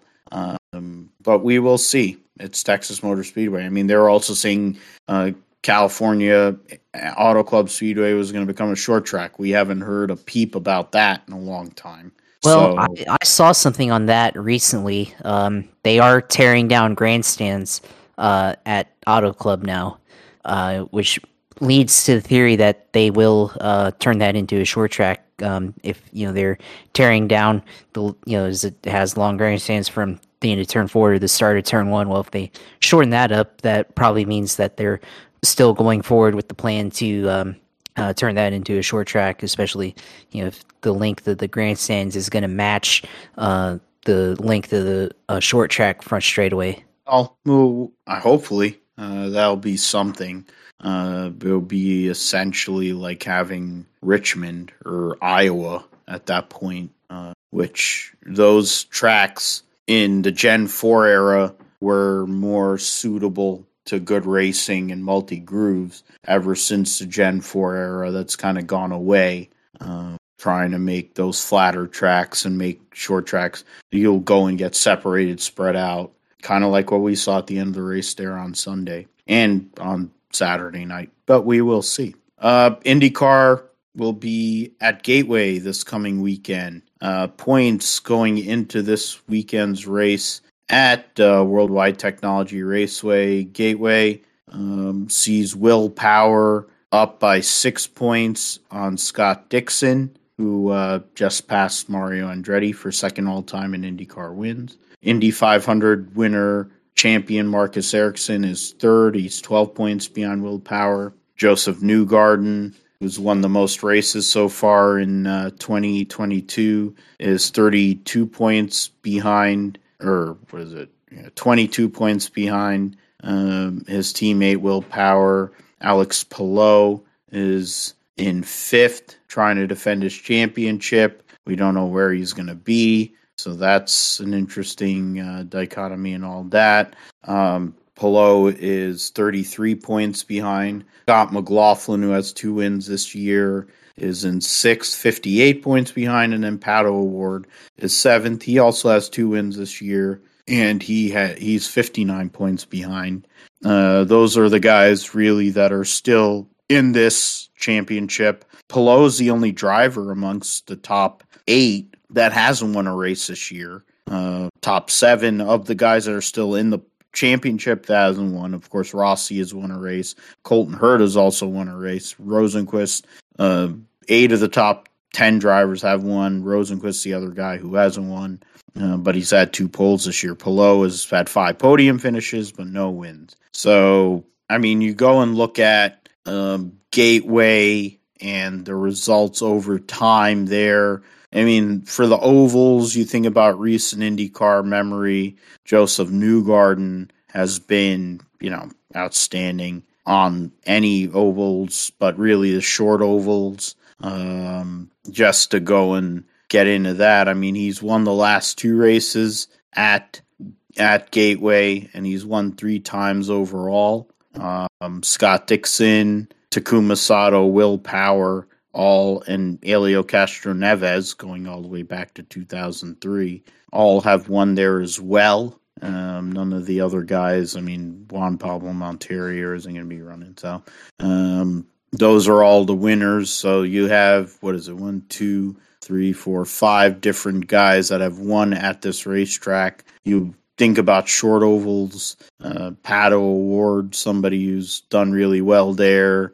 Uh, Rossi's had his moments on ovals. Uh, after that, I mean, Colton Herta has been close a few times, but then that's essentially what it always seems to be. Colton Herta's close, and then he doesn't um, close the deal. But I guess, Josh, you let us know what you're looking at for this weekend at Gateway, Saturday evening at Gateway uh, Worldwide Technology Raceway, and who do you think is going to win, and who do you think is a wild card for this weekend? Yeah, I mean, I think uh, you know this weekend, um, like you said, I think Josef Newgarden's probably a guy to watch here. Uh, he's won in the past. He won in uh, 2017, uh, then won the last two points races here uh, at at Gateway. I think um, he's a guy that you want to watch here. um, I think uh, you know another guy, uh, uh, Scott Dixon, he also won uh, back in 2020, and of course, you know, last year he had a, a involvement in the late incident uh, during the race uh, with his teammate. Uh, so you know that was a you know that was an interesting turn of events that kind of shook up the championship. but he, he, could be good at at this racetrack. you know, later in the year. Um, Pato O'Ward was another guy that you know ran well last year and uh, can run well on ovals. So um, think he he might be up there too. Um, think you can't uh, discount Will Power. Also, you know he was on pole last year and uh, uh, led led a lap. So I, I, think you know those guys. I think will be up in the race. Takuma Sato has also ran well at this track in the past, uh, second place in 2020. Um, so a lot of things that could happen. Um, um, I think, uh, yeah, Colton Herta was also really good at this race last year, but then had an issue with the drive shaft. Um, so he could be up there if Andretti gives him a good piece, but Andretti's been um, all over the place this year uh, with their performance. Um, could see Alexander Rossi up there as well, but you know, again, Andretti's Andretti. Um, think uh, it's going to be an interesting race. Um, think uh, I was reading on racer.com earlier. Uh, they're I guess they're trying trying to put in the high line. Uh, uh, try to you know try to uh, make it you know multi groove racing. Practice. Yeah, they're gonna you know run a practice uh, running the high line. Um, I think yeah, turns three and four I think will probably be natural to run the high line, um, especially when you're defending. But I think uh, turn one, uh, turn one and two, you're probably gonna run the middle mostly. Uh, but I, I do think you could also try to get a run off the off the high line too. Uh, passing on the bottom is going to be uh, really tough because uh, that, that corner is a lot tighter, uh, and um, it's uh, you know a lot harder to get the drive off on the bottom than it is in the middle. Definitely learned that from iRacing in the past. Whether it was in NASCAR or in the IndyCar, you have to have to really have a, a good entry to be able to make a good exit on the bottom there, and um, really to make time, you need to be able to um, nail the entry um, and aim for about the middle of the corner on apex uh, to get a good uh, drive off the corner and, and keep up the momentum. Um, but I think uh, for this race, um, I'm gonna I'm gonna pick uh, Josef Newgarden to win. Um, he, he, of course, uh, got into fans, uh, you know, bad graces last week or you know a couple weeks ago at at Nashville and getting a win this week, maybe maybe people will, like him again. Or well, I'm sure he, you know he already did apologize to fans online uh, for his comments, but um, you know certainly um, you know win makes everybody feel good. So you know think he can win this race and uh, put his stake into the championship. Of course, Will Power, Scott Dixon are already close together, and Josef Newgarden is kind of right behind them in that uh, title fight there. So pick Josef Newgarden. Um, then wild card, you know, I'm gonna I'm gonna go with uh, number 48, Jimmie Johnson. Of course, uh, at Iowa Speedway, they uh, they ran pretty well. Jimmy, you know, had a good run, led laps in the first race, uh, and then um, finished in fifth in the second race. So uh, I think Jimmy can you know continue to improve in his oval track efforts. Uh, I think you know he's going to run run really well. This is a this is a, a well, I was going to say this is a 500 mile race, but it's really only 325 miles. So I think it's a 500k uh, race here. So um, I think Jimmie Johnson can definitely run up there um, with uh, the top guys in the IndyCar series on the ovals. So expect him to um, try to run up there. Um, think uh, some of the other guys like Romain Grosjean was impressive with uh, Dale Coyne's car last year. Maybe you know if Andretti gives him a good piece, he can um, run up there as well. So um, yeah, I'll go with uh, Josef and then Jimmy as my pick in my wild card there. Uh, you're consistent. You pick Jimmy. I think every week, almost every week, it seems yeah, like. I mean, it's a, it's Jimmie. a bias it's, like it's you and Chase Briscoe. Bias. Yeah, yeah. I mean, no. the The point is, I'm a you're you are a Dale Jr. fan. You're a fan of. I guess that's the thing. You're you're a Jimmie fan in IndyCar. So I give you that's got to be really hurtful because he fucking sucks on road courses. Well, it's it's more of a I want to see him do well. Yeah, I mean, I'm a yeah. fan of him, but it's not like like it's not disappointing. Like oh, like this sucks because he's garbage at road course racing for the most part. You know, it's it's um you know I think any good result is positive for for Jimmy. So yeah, I mean, you know, we saw him like you know if he was able to like run well at Indianapolis at the road course, like I think he did um, a couple weeks ago, that was good. Or you know I think he had a good run going at Nashville last week too, and that was before um, he wrecked. Yeah, yeah, before he wrecked. So um, yeah, I'm. It's not like I'm going to be massively disappointed if he doesn't do well. I'm you know just I'm interested into the you know the challenge of transforming from a, a stock car racer and going from that to your full time job being an IndyCar racer. You know, two completely different disciplines of motorsport. At 46 years old, after you've yeah. driven for 30 plus year, over 30 years, and you've driven all these different types of vehicles, it's part of why I've become a Jimmie Johnson um, supporter. I mean, it's been brutal for him, and it sounds like he's going to be back. Uh, sponsorship seems to be the only thing that we don't know about for sure. Um, the 10 car, we don't know what's going on with that or who's going to be in that car. We, of course, know who's going to be in the 9 car and the 8 car. Uh, Jimmie, I think, has a job as long as he wants to at Ganassi. Um, he's starting to kind of look at, oh, I want to do some sports car racing because now he's trying to hedge in regards to the new GTP, LMDH, and LM hypercar situation, and you know, Garage 56 with uh, you know Hendrick Motorsports next year, et cetera, et cetera. So we're we'll see what happens with what Jimmie Johnson's going to do. I mean, he's going to drive for as long as he wants to because he's that good. for me, uh, you know, looking at Gateway, I mean, Newgarden was the easy pick. Uh, honestly, no, no offense, Josh, but that's the straightforward one. Three wins, all of those were top fives and five top tens. Um, average finish of four point eight and six starts there. Takuma Sato is just behind him, seven point seven average finish with one win, five top tens, two top fives. Um, but I'm not going there. I can't do it. It's freaking Takuma Sato. Um, at that point, I might as well just go and really gamble. Uh, that's essentially what you're doing when you pick Takuma Sato. I'm going to pick Pato O'Ward.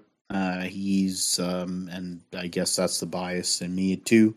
Um, that's my IndyCar driver, but he has three top fives in three races there and an average of 2.3. So he needs a win, same way as Josef Newgarden needs a win. Pato needs a win in this spot uh, with two races to go to put himself back into uh, this points standings. He's 59 points out. I mean, Newgarden only 22 points out. If he can go and get his fifth win of the year, he'd be right in the mix. But Pato needs this third win of the year. Um, he loves the short ovals. My wild card is David Malukas, the guy that I picked for rookie of the year. Uh, him and um, right now Christian Lundgaard. Lundgaard right now is leading the rookie rookie points. Uh, he's what is it? Uh, uh, was it 30, 40, um, 41 points ahead of uh, David Malukas. Uh, Lundgaard does have a podium. Uh, Malukas has led more laps. Lundgaard has a better average finish by two positions, essentially. Um, Malukas and him have been really good for a good part of the year. There's been moments for both of them that haven't looked so good. Malukas won both races last year in the Indy Lights at uh, Worldwide Technology Raceway Gateway. Uh, so that's my uh, my thinking in regards to that. He's uh, been running well. It's essentially the closest thing to a home game that uh, he will have outside of Indianapolis. So, and you know, using Takuma Sato as an that fact that he has Takuma Sato as his teammate, um, that's a a big piece there. He won, uh, yeah, yeah, he won both races in Indy Lights there last year.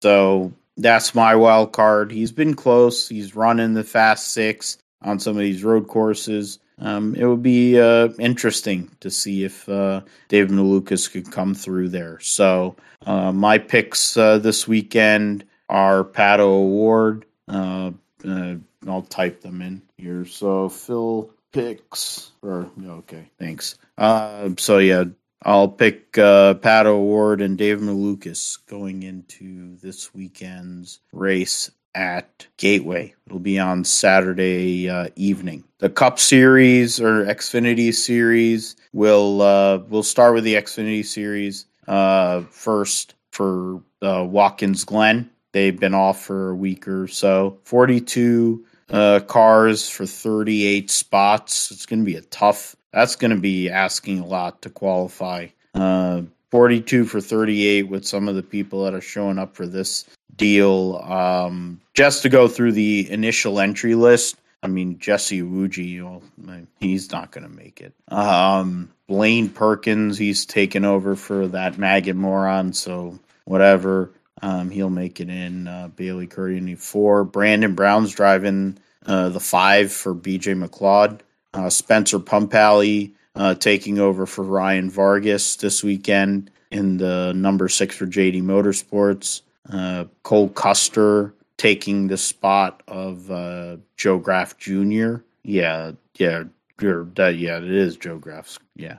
Uh, going through William Byron in the 17 for Hendrick, Sammy Smith in the 18, um, Connor Mosack the Trans Am, the TA2 driver, driving for Sam Hunt. Austin Wayne Self, another moron, uh, driving the second Jordan Anderson uh, car with his um, family sponsorship. I mentioned Iwuji.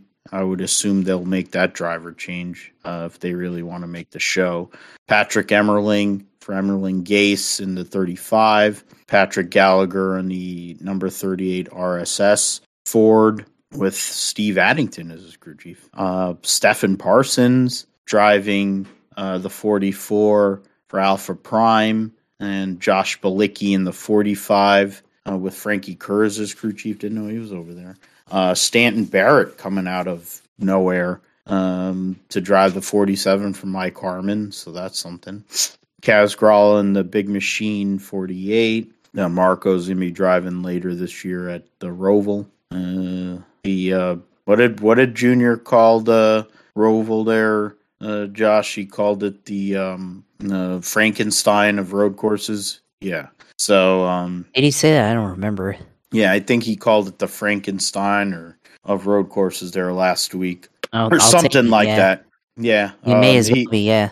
he posted it on it's on the YouTube page on his YouTube thing. So um uh Yeley in the 66, Chris Wright um gonna be a caution driving the 68. Uh, Kyle Larson driving a Junior Motorsports number 88. So um, I'll just pick him now. Um, I'm picking him to win. Uh, Preston Pardus in the 91. Andy Lally in the 08. Timmy Hill in the 13, probably to fail to qualify.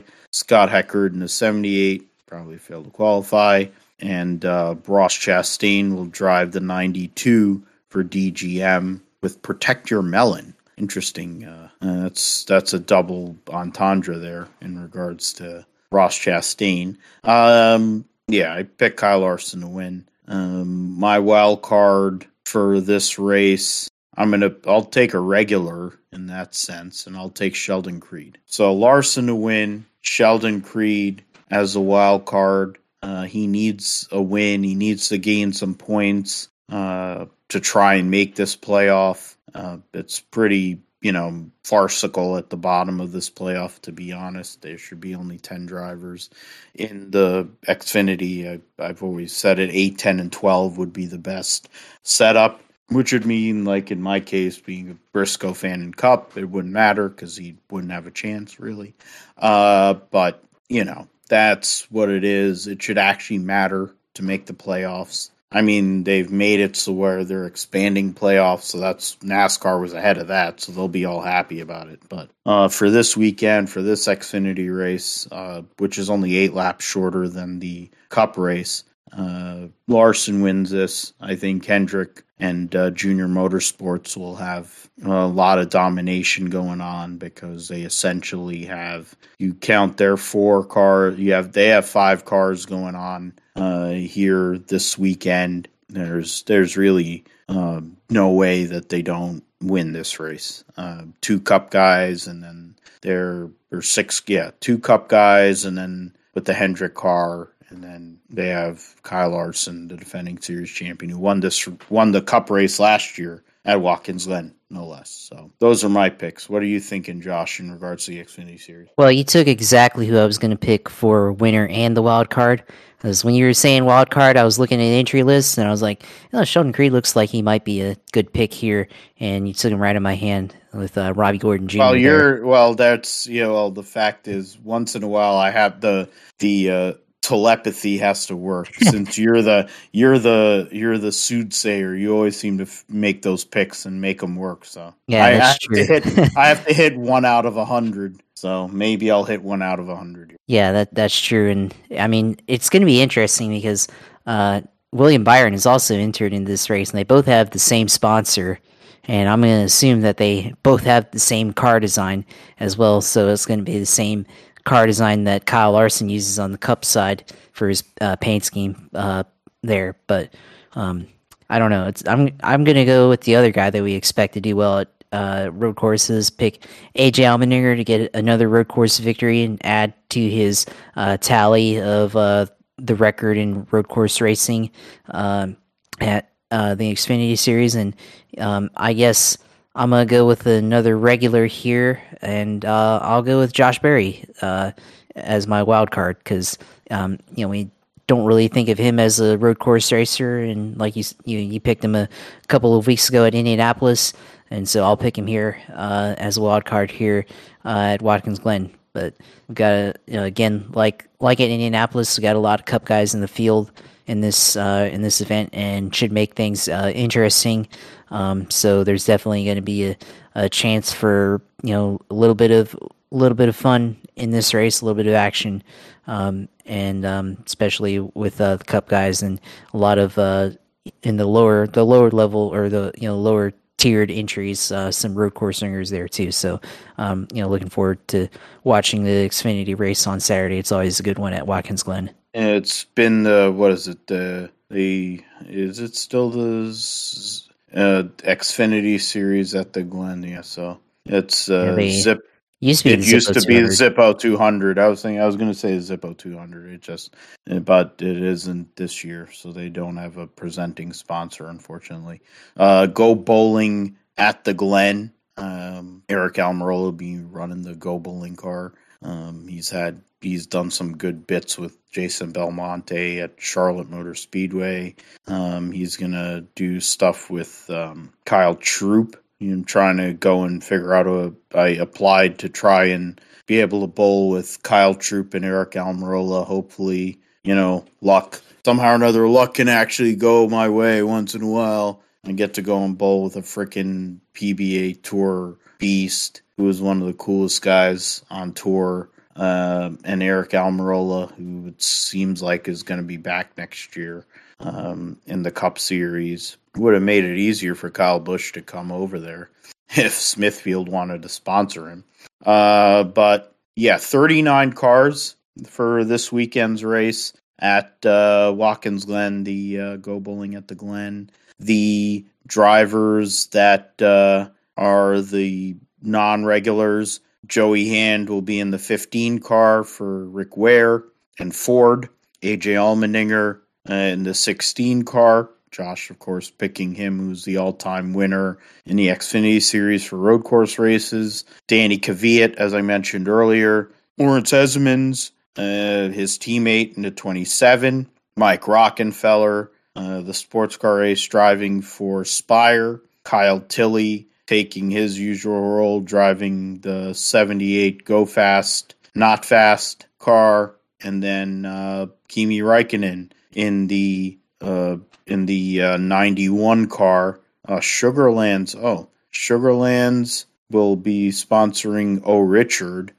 Richard, along with Ballpark Buns and Rolls. Hmm. Interesting color scheme there. I mean, of course, R- uh, Ricky Stenhouse sucks on road courses, but that's an interesting paint scheme there. Uh, Sugarlands, uh, I think that's where I was trying to, yeah, because the Sugarlands launched High Rock with uh, Junior and his wife Amy. I was trying to get that. Uh, I don't know if I was asking you or I forget who it was. Yeah, was we were talking about that, that.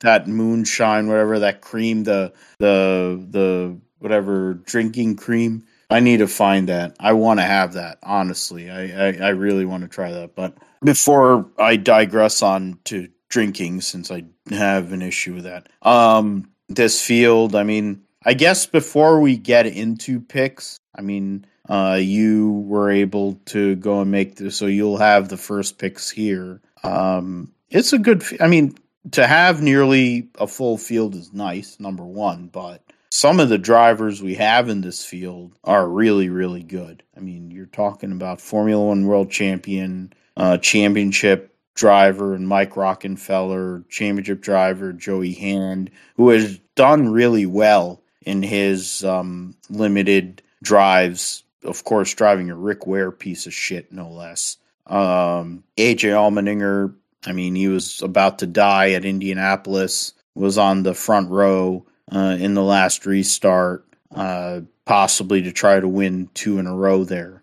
Um, the those are all big time guys here in this spot. It kind of goes back to the old road course ringer thing, but road course ringers would always be in bad cars. I mean, to be fair, two out of the four are in bad cars, but um, the way things are in this spot, maybe they're not. Um, you add the notion of the Blaney Truex battle for the points for that last spot. You add Chris Buescher, who's been really good recently. Bubba, we don't know if Kurt Busch is going to be there or not. So Bubba needs to do something. Can he actually run well on a road course for the first time ever? Uh, Aric Almirola trying to on on a sponsors race go and come through. You know, at Tony's at a place where Tony's won five times in his uh, career. Uh, there, there's so many storylines going on here, Josh. Uh, um, Brad came out of hibernation he has no playoff points. He's got minus playoff points. He's with uh, Michael McDowell. Michael McDowell's another one who's a road course uh, driver before he came to NASCAR. I don't know uh, how many weeks uh, his crew chief uh, Blake Harris has been been suspended. If he's going to get him back this week or not, but um, the fact that he gets a bank, Kaitlyn Vincie, I don't think he's losing anyway.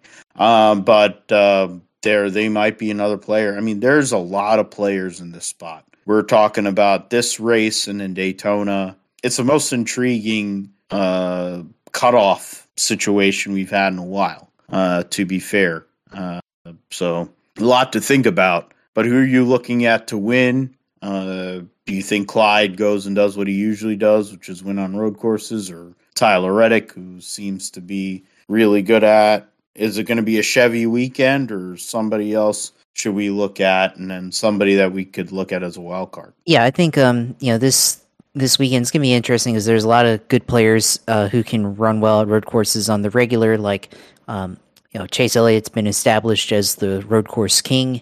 Uh, he's uh, many king titles. He's the concrete king, the road course king, and many things. But uh, yeah, he's he's good at road courses. You've got uh, uh, Tyler Reddick, who's come on recently as being good at road course racing.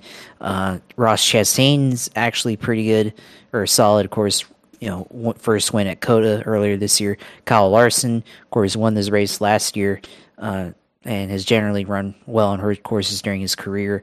Um, you got a lot of guys. Um, so there's going to be a lot of things that can happen here uh, this weekend. But you know, I'm I'm going to go with uh, Chris Buescher here. I'm going to pick Chris Buescher to win uh, at Watkins Glen. Think um, get the first win for Brad Keselowski as an owner uh, here. Um, uh, I think you know strong possibility that could happen. Um, you know he's finished tenth at Indianapolis, sixth at Road America, second at Sonoma. Uh, at COTA, well, COTA's the only race he finished bad at, finished 21st there, but otherwise has run well uh, on the road courses the entire season for uh, for Chris Buescher. So I'm gonna go with him as the wild or as the winner, uh, and then I think a wild card. Uh, um, I want to go with one of the ringers here, and I'm gonna go with Mike Rockenfeller as the wild card. Uh, I think uh, you know he's had a lot of experience at Watkins Glen in IMSA uh, you know, ran six hours of the Glen, um, you know, recently. Uh, and I, you know, I think he, he can be a guy, uh, you have to watch out for not, you know, not a, a, a top 10 or anything like that, but, you know, I, I think a guy like him can solidly put, uh, that car in the, the top 20 or around there, uh, for sure. So I think, uh, Mike, you know, Michael Rockenfeller is a solid you know racer in IMSA and, and in sports car racing. You know, has won uh, at Le Mans before, and and you know has done really well uh, internationally. So I think he can come here to America and you know and make his debut in NASCAR and do really well. And um, yeah, I think um, it's gonna be interesting with all all these uh, you know different drivers running running this event uh, at, at Watkins Glen. I think it's gonna make it very interesting to watch. Yeah, Rocky is coming off. Uh, I mean, there's people like uh, what's that asshole? Um, what's that loser that's on door bumper clear that blocks everybody? Brett Griffin was uh, questioning his validity to be in uh, this race. Uh, excuse me, he's um, a DTM champion back in 2013. He's uh, won Le Mans 2010, as Josh mentioned. Won championships FIA GT won the 24 Hours of Nürburgring, won GT2 in Le Mans 2005, Spa G 24 Hours in 2005, won overall in the 24 Hours of Daytona for, um, I assume that's Action Express. I think he won for Action Express that year. Uh, so I think he's qualified. Uh, that would be something if uh, Spire actually put a decent car out there. I mean, the fact that they put a car that was functional to actually perform for Corey LaJoie at Atlanta was a miracle. Um, you, I posted, yeah, you put Buescher and you put Mike Rockenfeller, so you you gave me Clyde. So, uh, I, I mean, you gave me the the easy choice. I go with Clyde. Yeah, it's a safe thing, but I'm not going to do it. I'm going to. I mean, Buescher is in the last 10 road course races, uh, based on racing reference. I'm just looking at it. His average finish is fourth uh, best amongst all drivers that are active. Um, I'm going to pick Tyler Reddick. He had a horrible weekend last weekend. He needs to have a bounce back, go and get a victory uh, in this spot. Uh, I see Tyler Reddick as somebody that can go out there and um, do something. Uh, go and get that. If he can get a victory, get a get a third win this year, and and kind of go and change things up a little bit. To be honest, in regards to the points, if he can go and get that third win, uh, it would be a big deal for him. Uh, you know, of course, Road America was a big win for him and um, getting into uh, the results. Yeah, the, the results that uh, I'm trying to get through on that. Yeah, quicker Pocono, Verizon. Yeah, you won road. Yeah, you won Indy. Um, it wasn't as clear cut there, but he had the best car at Indy. Uh, he had the best car or one of the best cars at Road America. So three in a row for Tyler Reddick is my call to solidify himself into this playoff hunt. My uh, pick for the wild card for this race. I mean, it's it's uh, I mean, uh, I mean, it's it's not much of a reach to be fair, uh, based on what their talent is or what their talent level is. I'm gonna go. I'm gonna go with Gumby. Um, you know, two Brad Keselowski guys. I of course I it all goes back to my it seems to always go back to my fandom. So um I picked uh I picked Tyler Reddick to win and uh Gumby as a wild card.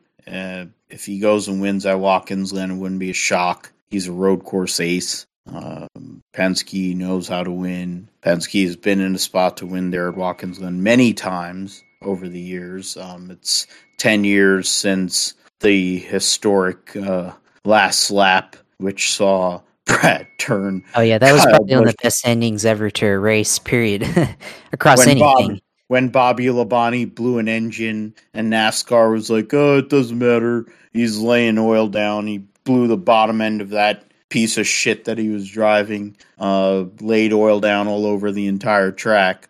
And then they ran into turn one. They're driving sideways.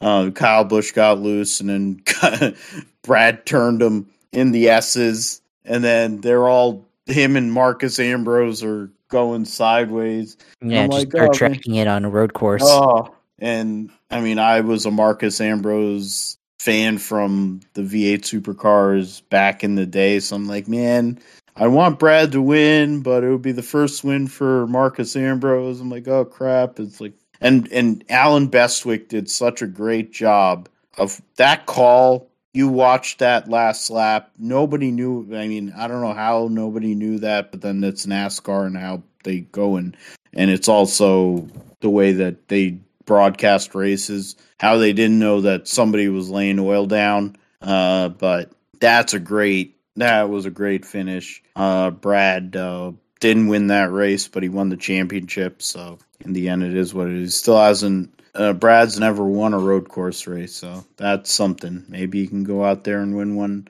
on Sunday, but it won't count. Uh, if he does, that would be something. Uh, Mark Martin, of course, won three straight races at uh, Watkins Glen from '93 through '95 in the six car. Uh, they screwed Wally Dallenbach over uh, driving for Bill Davis in the 22 car with a phantom caution to help Mark Martin win that race in 95. Uh, 93, uh, that was the first win. 94 was the last race. He beat Ernie Irvan um, in the 28 car for that victory. That was the last race that Ernie ran before his um, untimely accident uh, there. So at MIS, so that was the three wins there. So maybe Brad goes and pulls one out of the ass, or else one of the guys that used to drive for him at BKR will go and do it. Uh, yeah, football. Let's talk football, man. Uh, fall brawl coming up this weekend. Uh, the draft Sunday night. We'll have a pregame and draft show on Zoom since uh, we aren't all able to go and do a live draft together. I figure if there was a live draft with all of us, um, it'd be funny. It'd be hilarious. I'd drink a lot and um, I'd get loud and I'd get rowdy, and there'd be a couple other people I would. And then there'd be a lot of people that would be hunkered down in a corner, like Wilson, Vic, Josh, uh, most everybody else. I'd be, I'd, I'd be the entertainment for everybody. But then on I would try to be the entertainment, but then in, I would also switch into wanting to win mode. So it would probably be really boring because the whole like Asian aspect to it. You know, we're all analytical. We want to go and win this thing. there's there's there's a lot of us Asians in this league, um, and then the fact that I live in Edison and one of my best friends, Joe, is a white guy, little Polak dude, but he grew up with all of us he's analytical and he's an accountant. So um, the draft lineup for this year, Professor J uh, gets the number one pick again. I have an inkling of who he's going to pick. I have a very strong suspicion of who he's going to pick, but I'm not going to bring it up here. Well, maybe I could. Who cares? Nobody, none of the rest of the people, other than you, Josh, is going to hear this, and it doesn't matter when you're drafting at eight. Um, I'll just say it. Josh, he's going to pick Josh Allen. Oh, I knew, I knew uh, you were going to say that. Uh, as soon as yeah, I have an inkling, and I remember this guy's a Bills guy.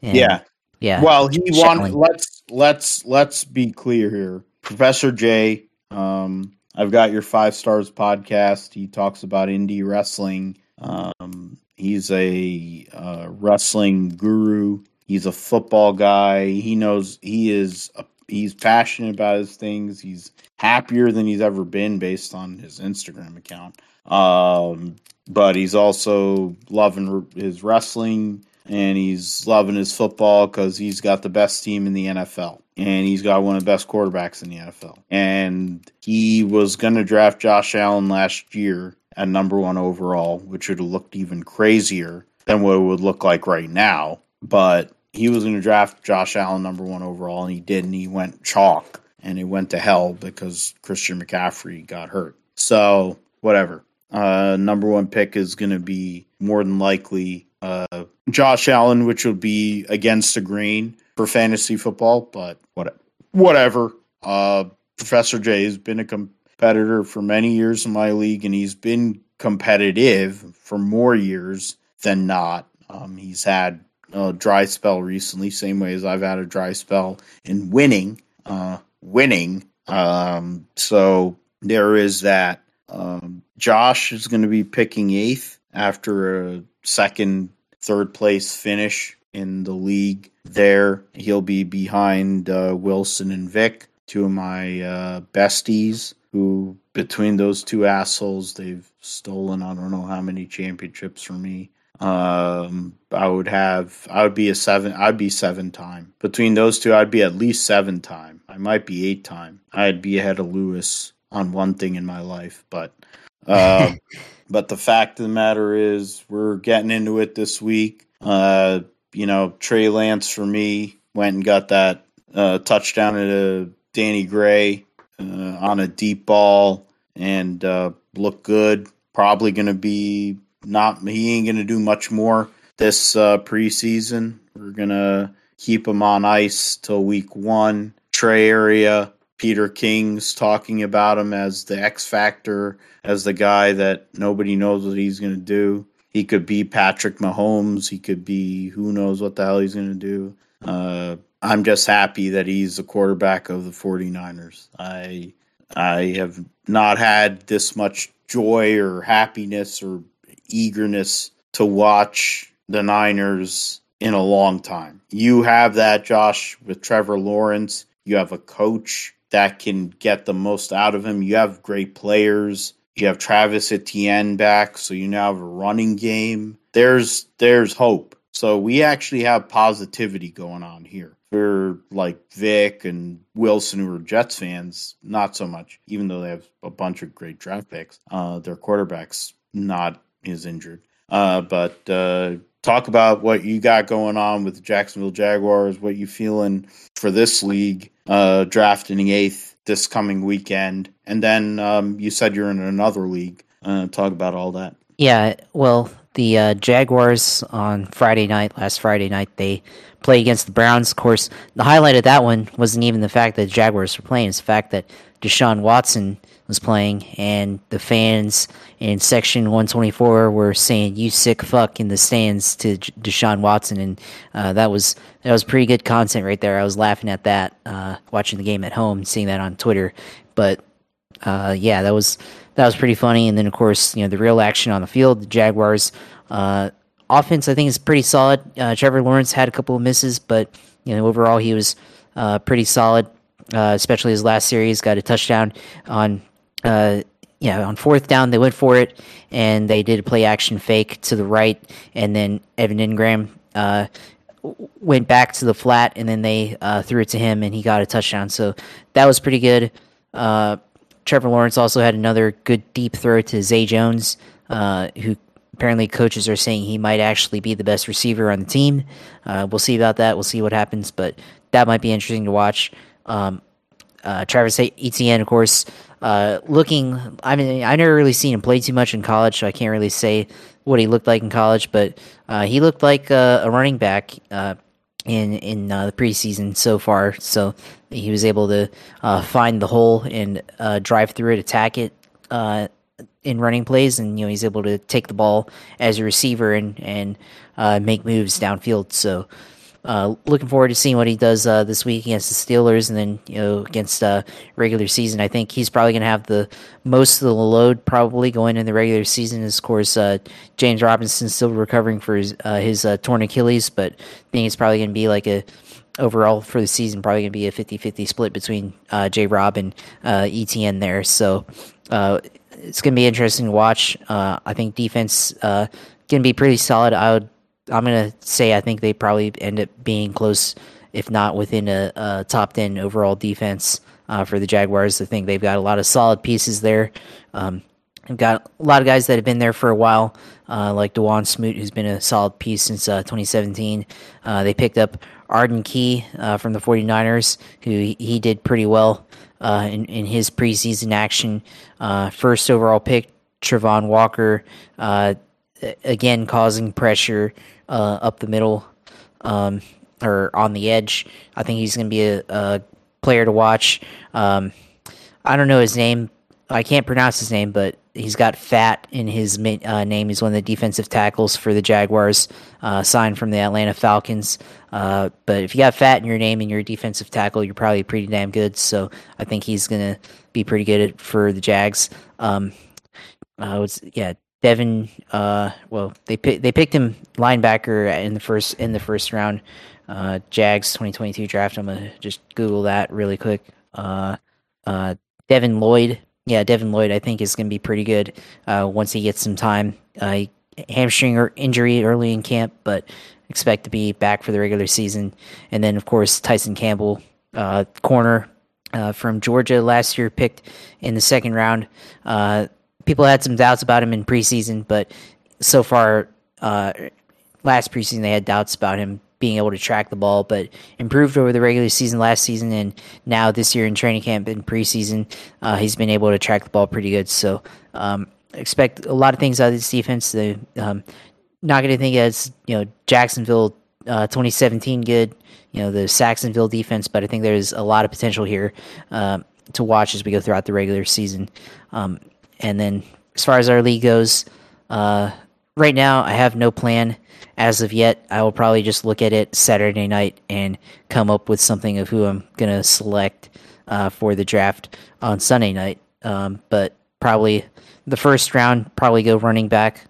Uh, second round, receiver. Um, look, probably look for um, one of the mobile quarterbacks. Is probably the best bet to maximize your scoring potential. Uh, and then from there, it'll just be best pick available.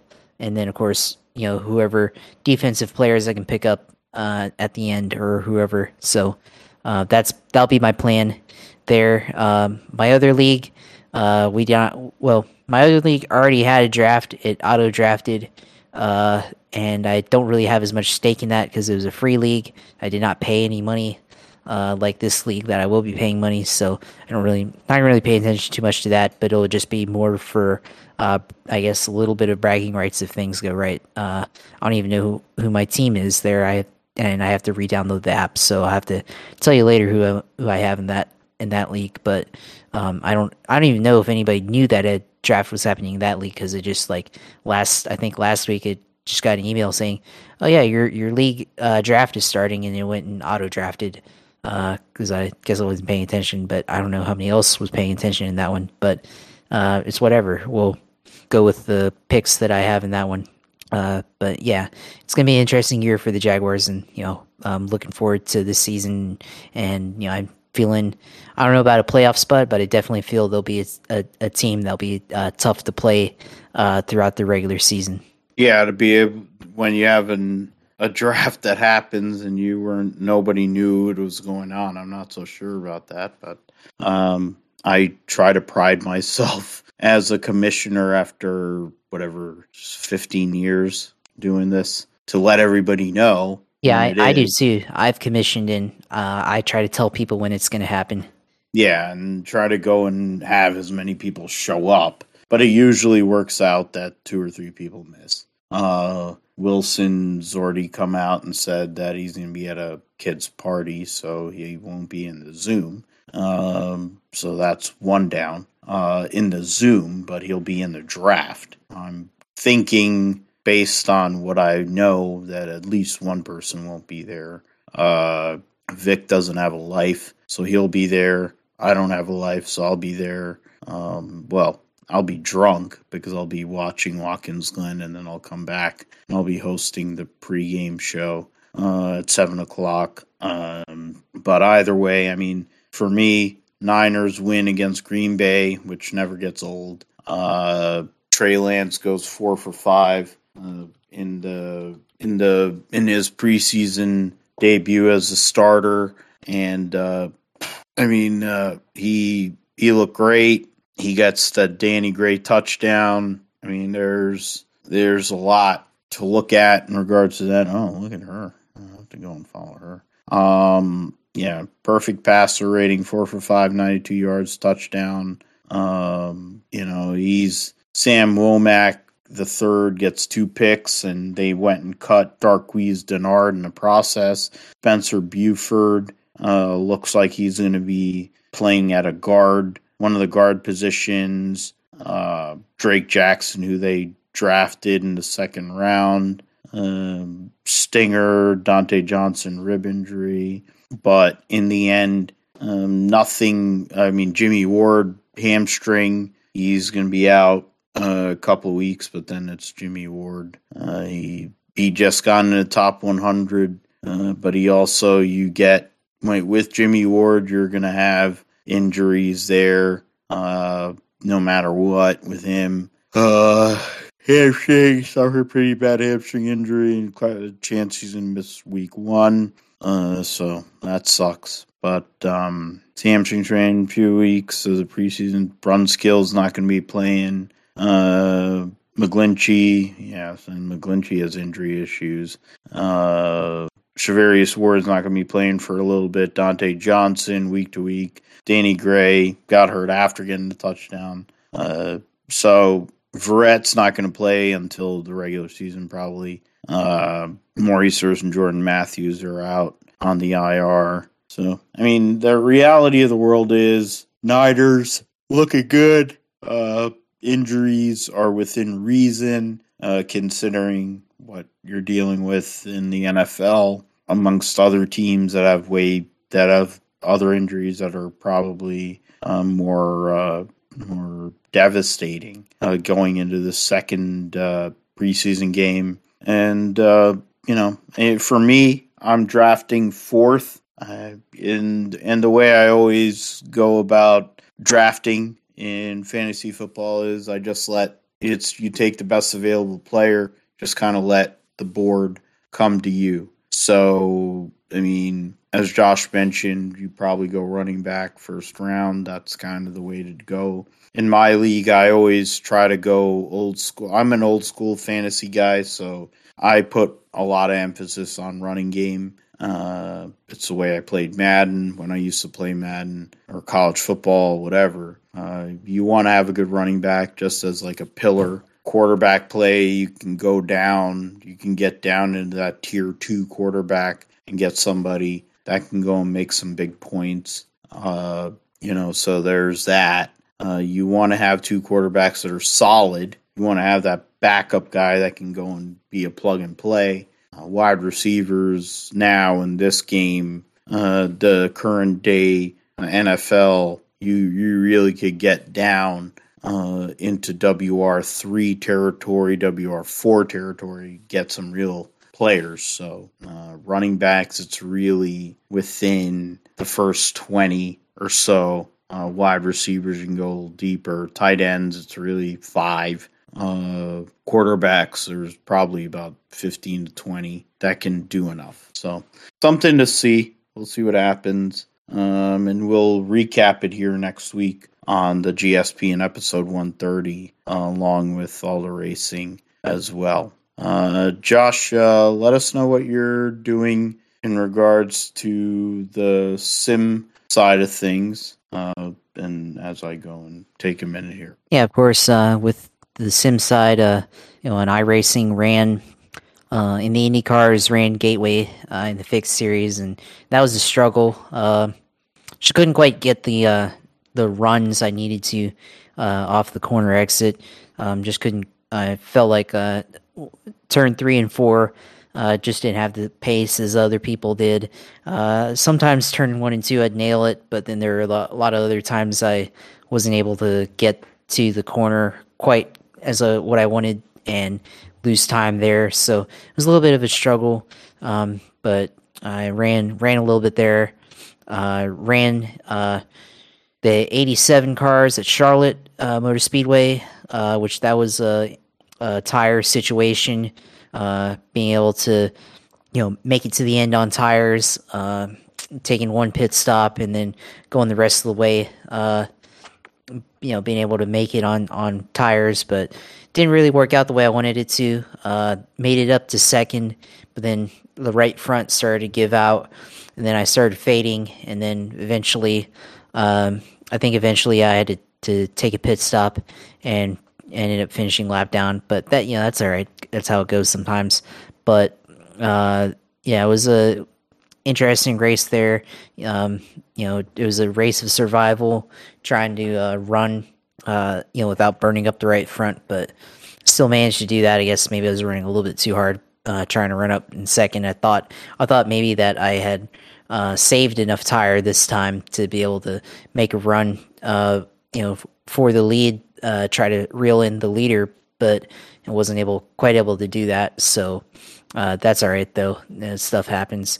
and then the Miatas ran at Summit Point Raceway and was able to finish in third. Uh, you know, got got spun out in the first lap and then was able to make it back up through the field and finish in third place. So that was a good result there. Uh, was you know able to really uh, attack the corners pretty well with uh, the Miatas. It's a fun car as always to, to race in.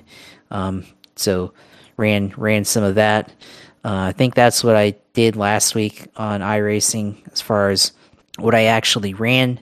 Uh, but this week, iRacing, looking at the schedule, uh, I think, yeah, I think uh, maybe doing some sports car racing at the uh, Daytona Road Course, the original one, not the repave one, the one with the old pavement from 2008, uh, 2009 era. Let's see what else what else can we run this week on iRacing. Uh, in the NASCAR, the IndyCar series, fixed series will be at Pocono, so that might be interesting. And then the Open series will be at uh, Gateway Worldwide Technology Speedway. Um, NASCAR course will be at the Glen, so I think I will try that. Uh, I really like the road course uh, style racing with uh, with the next gen car. Next gen car drives pretty well on the road courses, so I'm going to try to drive uh, that one at some point this week. Uh, and NASCAR, yeah, Watkins Glen, uh, 87s at Rockingham. That might be interesting. Uh, sports car racing, like I said, there's a Daytona with the the production car SimLab Challenge. That's just the uh, Ford Mustang FR500, Mazda Miatas, and then uh, the VW Jettas and uh, Pontiac Solstice. That's always a solid series. It's a solid entry level series for road racing to get in. Uh, so probably try to run some of that. Um, think uh, let's see, was other Indy cars or well, not IndyCar, but uh, the entry level IndyCar series, um, Indy Pro 2000. I'm trying to look for that if they have that one listed this week. Uh, don't see it. Maybe they're oh yeah, Indy Pro 2000 at Road America. So probably try to do that one uh, as well at Road America. Uh, uh, and I don't know. I think think that's all I've got. Oh well, the the uh, F1, the Mercedes F1 car at Spa, which I have in uh, iRacing. So I might try that if I feel confident enough in the F1 car, because it is a, it is a challenge to drive uh, on iRacing. Uh, they you know they obviously modeled it pretty well, and um, you know there's a lot of uh, you know a lot of things that you have to make happen in the F1 car uh, there. And on the other games, uh, I think I did a little bit of um, a little bit of uh, F1 2022 uh, this week. F1 22 uh, ran ran just some online racing there, um, but just a little bit doing console play when I wasn't doing PC stuff. And yeah, of course, as always, you know, of course, anytime I try to stream, I'll you know try to have it on here uh, on Twitch, and of course, you can find that Twitch TV slash uh, UCR2, where you can go on there and watch my streams, and um, you know put notification when I'm on, or I'll tweet it out, and you can uh, watch there, or I'll message you like I do to Phil when I'm on, and you can watch on there. And then, of course, of course, you can watch on or follow me on Twitter. Follow my uh, Twitter account at uh, JP Huffine and see all my stuff there. Probably be tweeting about Watkins Glen this weekend. Uh, see what I have to say about that, and of course the Indy cars this weekend. Talk, you know, be live tweeting that, or at least talking about what I thought about that race and what I thought about the Cup race and the Xfinity race. So, um, you know, be sure to look out that because usually what I say on Twitter is what I usually end up saying on this show. Um, as you know, this show being the expanded form of my thought uh, from Twitter there. So that's what I'm thinking, or you can see what I'm thinking there on Twitter, and then of course uh, follow our YouTube channel, which uh, you know we've been putting our video uh, form of this show on there. follow us at uh, Grip Podcast on there. Go subscribe. You know, uh, put post notifications on, like our videos, uh, comment, subscribe, uh, whatever you, you want to do uh, there for uh, the videos. So, um, yeah, that's that's all I got. Uh, of course, another great weekend of racing that we had at Richmond, and you know, looking forward to seeing what what we will watch at Gateway and at Watkins Glen this weekend. Yeah, absolutely. Go and follow Josh. He's really good at his craft behind the wheel. He is an Indy 500 champion. Don't forget that. Um, he Yeah, is never good forget at, that. uh, he is good at uh, fantasy sports. He's also good at prognosticating, and he hasn't brought out. I mean, we're. I guess we should preview this. You're gonna bring out the algorithm next week because it's Daytona. Daytona. Yeah, I think I think we have to. Yeah, that's, yeah, uh, so the I'll remember to do that. algorithm will for episode 130 it's going to come out of hibernation it only comes out for the super speedways and i guess we're going to have to start looking at some of these road courses as um, the sausage and peppers is done there um, in the background but um but yeah i mean the algorithm has picked multiple winners. Uh, so be uh, stay tuned for that for next uh, episode, episode 130. Um, you can find me at Philip G Matthew on Twitter. You can find us at Gripstrip Pod on Twitter. Uh, we have tickets. We had tickets last week for Richmond. Unfortunately, nobody uh, decided to take them. They were good tickets. Uh, there was plenty of seats available, so uh, we got tickets from Map 360 uh, Co. Uh, we'll have tickets this coming weekend for Watkins Glen as well. posted on that, so we have um, trying to go and get through here. Yeah, Map 360 collectives instead of Mac 360 Co. So we'll have tickets for Watkins Glen. We'll have this, hopefully, have this show posted uh, Wednesday. Uh, so if you are interested in going to Watkins Glen this coming weekend, hit us up. Either hit myself or Josh up uh, for that. We can go and forward you those tickets. Uh, the tickets are good. They're good seats, uh, and they're free. So um, it's a promotion that we're doing here on the Grifter podcast. So uh, it is that's it's for us for for the fans for the people that listen to us for the people that uh, go and support us here on the Grifter podcast. Uh, you can follow the Grifter podcast on Apple, Amazon, Spotify, Podbean, Pandora, iHeartRadio, Stitcher, TuneIn, Verbal, and of course on YouTube uh, yeah, basically every episode for a while. I think at least this year, except for one on on our YouTube page. Uh, J- Josh is uh, taking care of it on that side, um, so we can you can go and watch us doing the show. Uh, you can go and see um, and listen to us that way. You can also listen to us um, here on whatever podcast audio platform you prefer. Uh, with that, we will be back next week. Um, next week in um, for episode 130 of the Gripstrip podcast, we will go over uh, the racing at Watkins Glen for Cup and Xfinity. We'll also discuss Indy cars at uh, Gateway Worldwide Technologies Raceway. Uh, we'll also go over MotoGP, Moto2, Supercars, NHRA, and anything else that'll be coming up uh, the following week. Uh, Formula One will be back. Uh, so we'll be previewing Formula One after the summer break. The summer break will be over. Uh, the Bel- Belgian Grand Prix will be coming up next week. Um, so we'll preview that.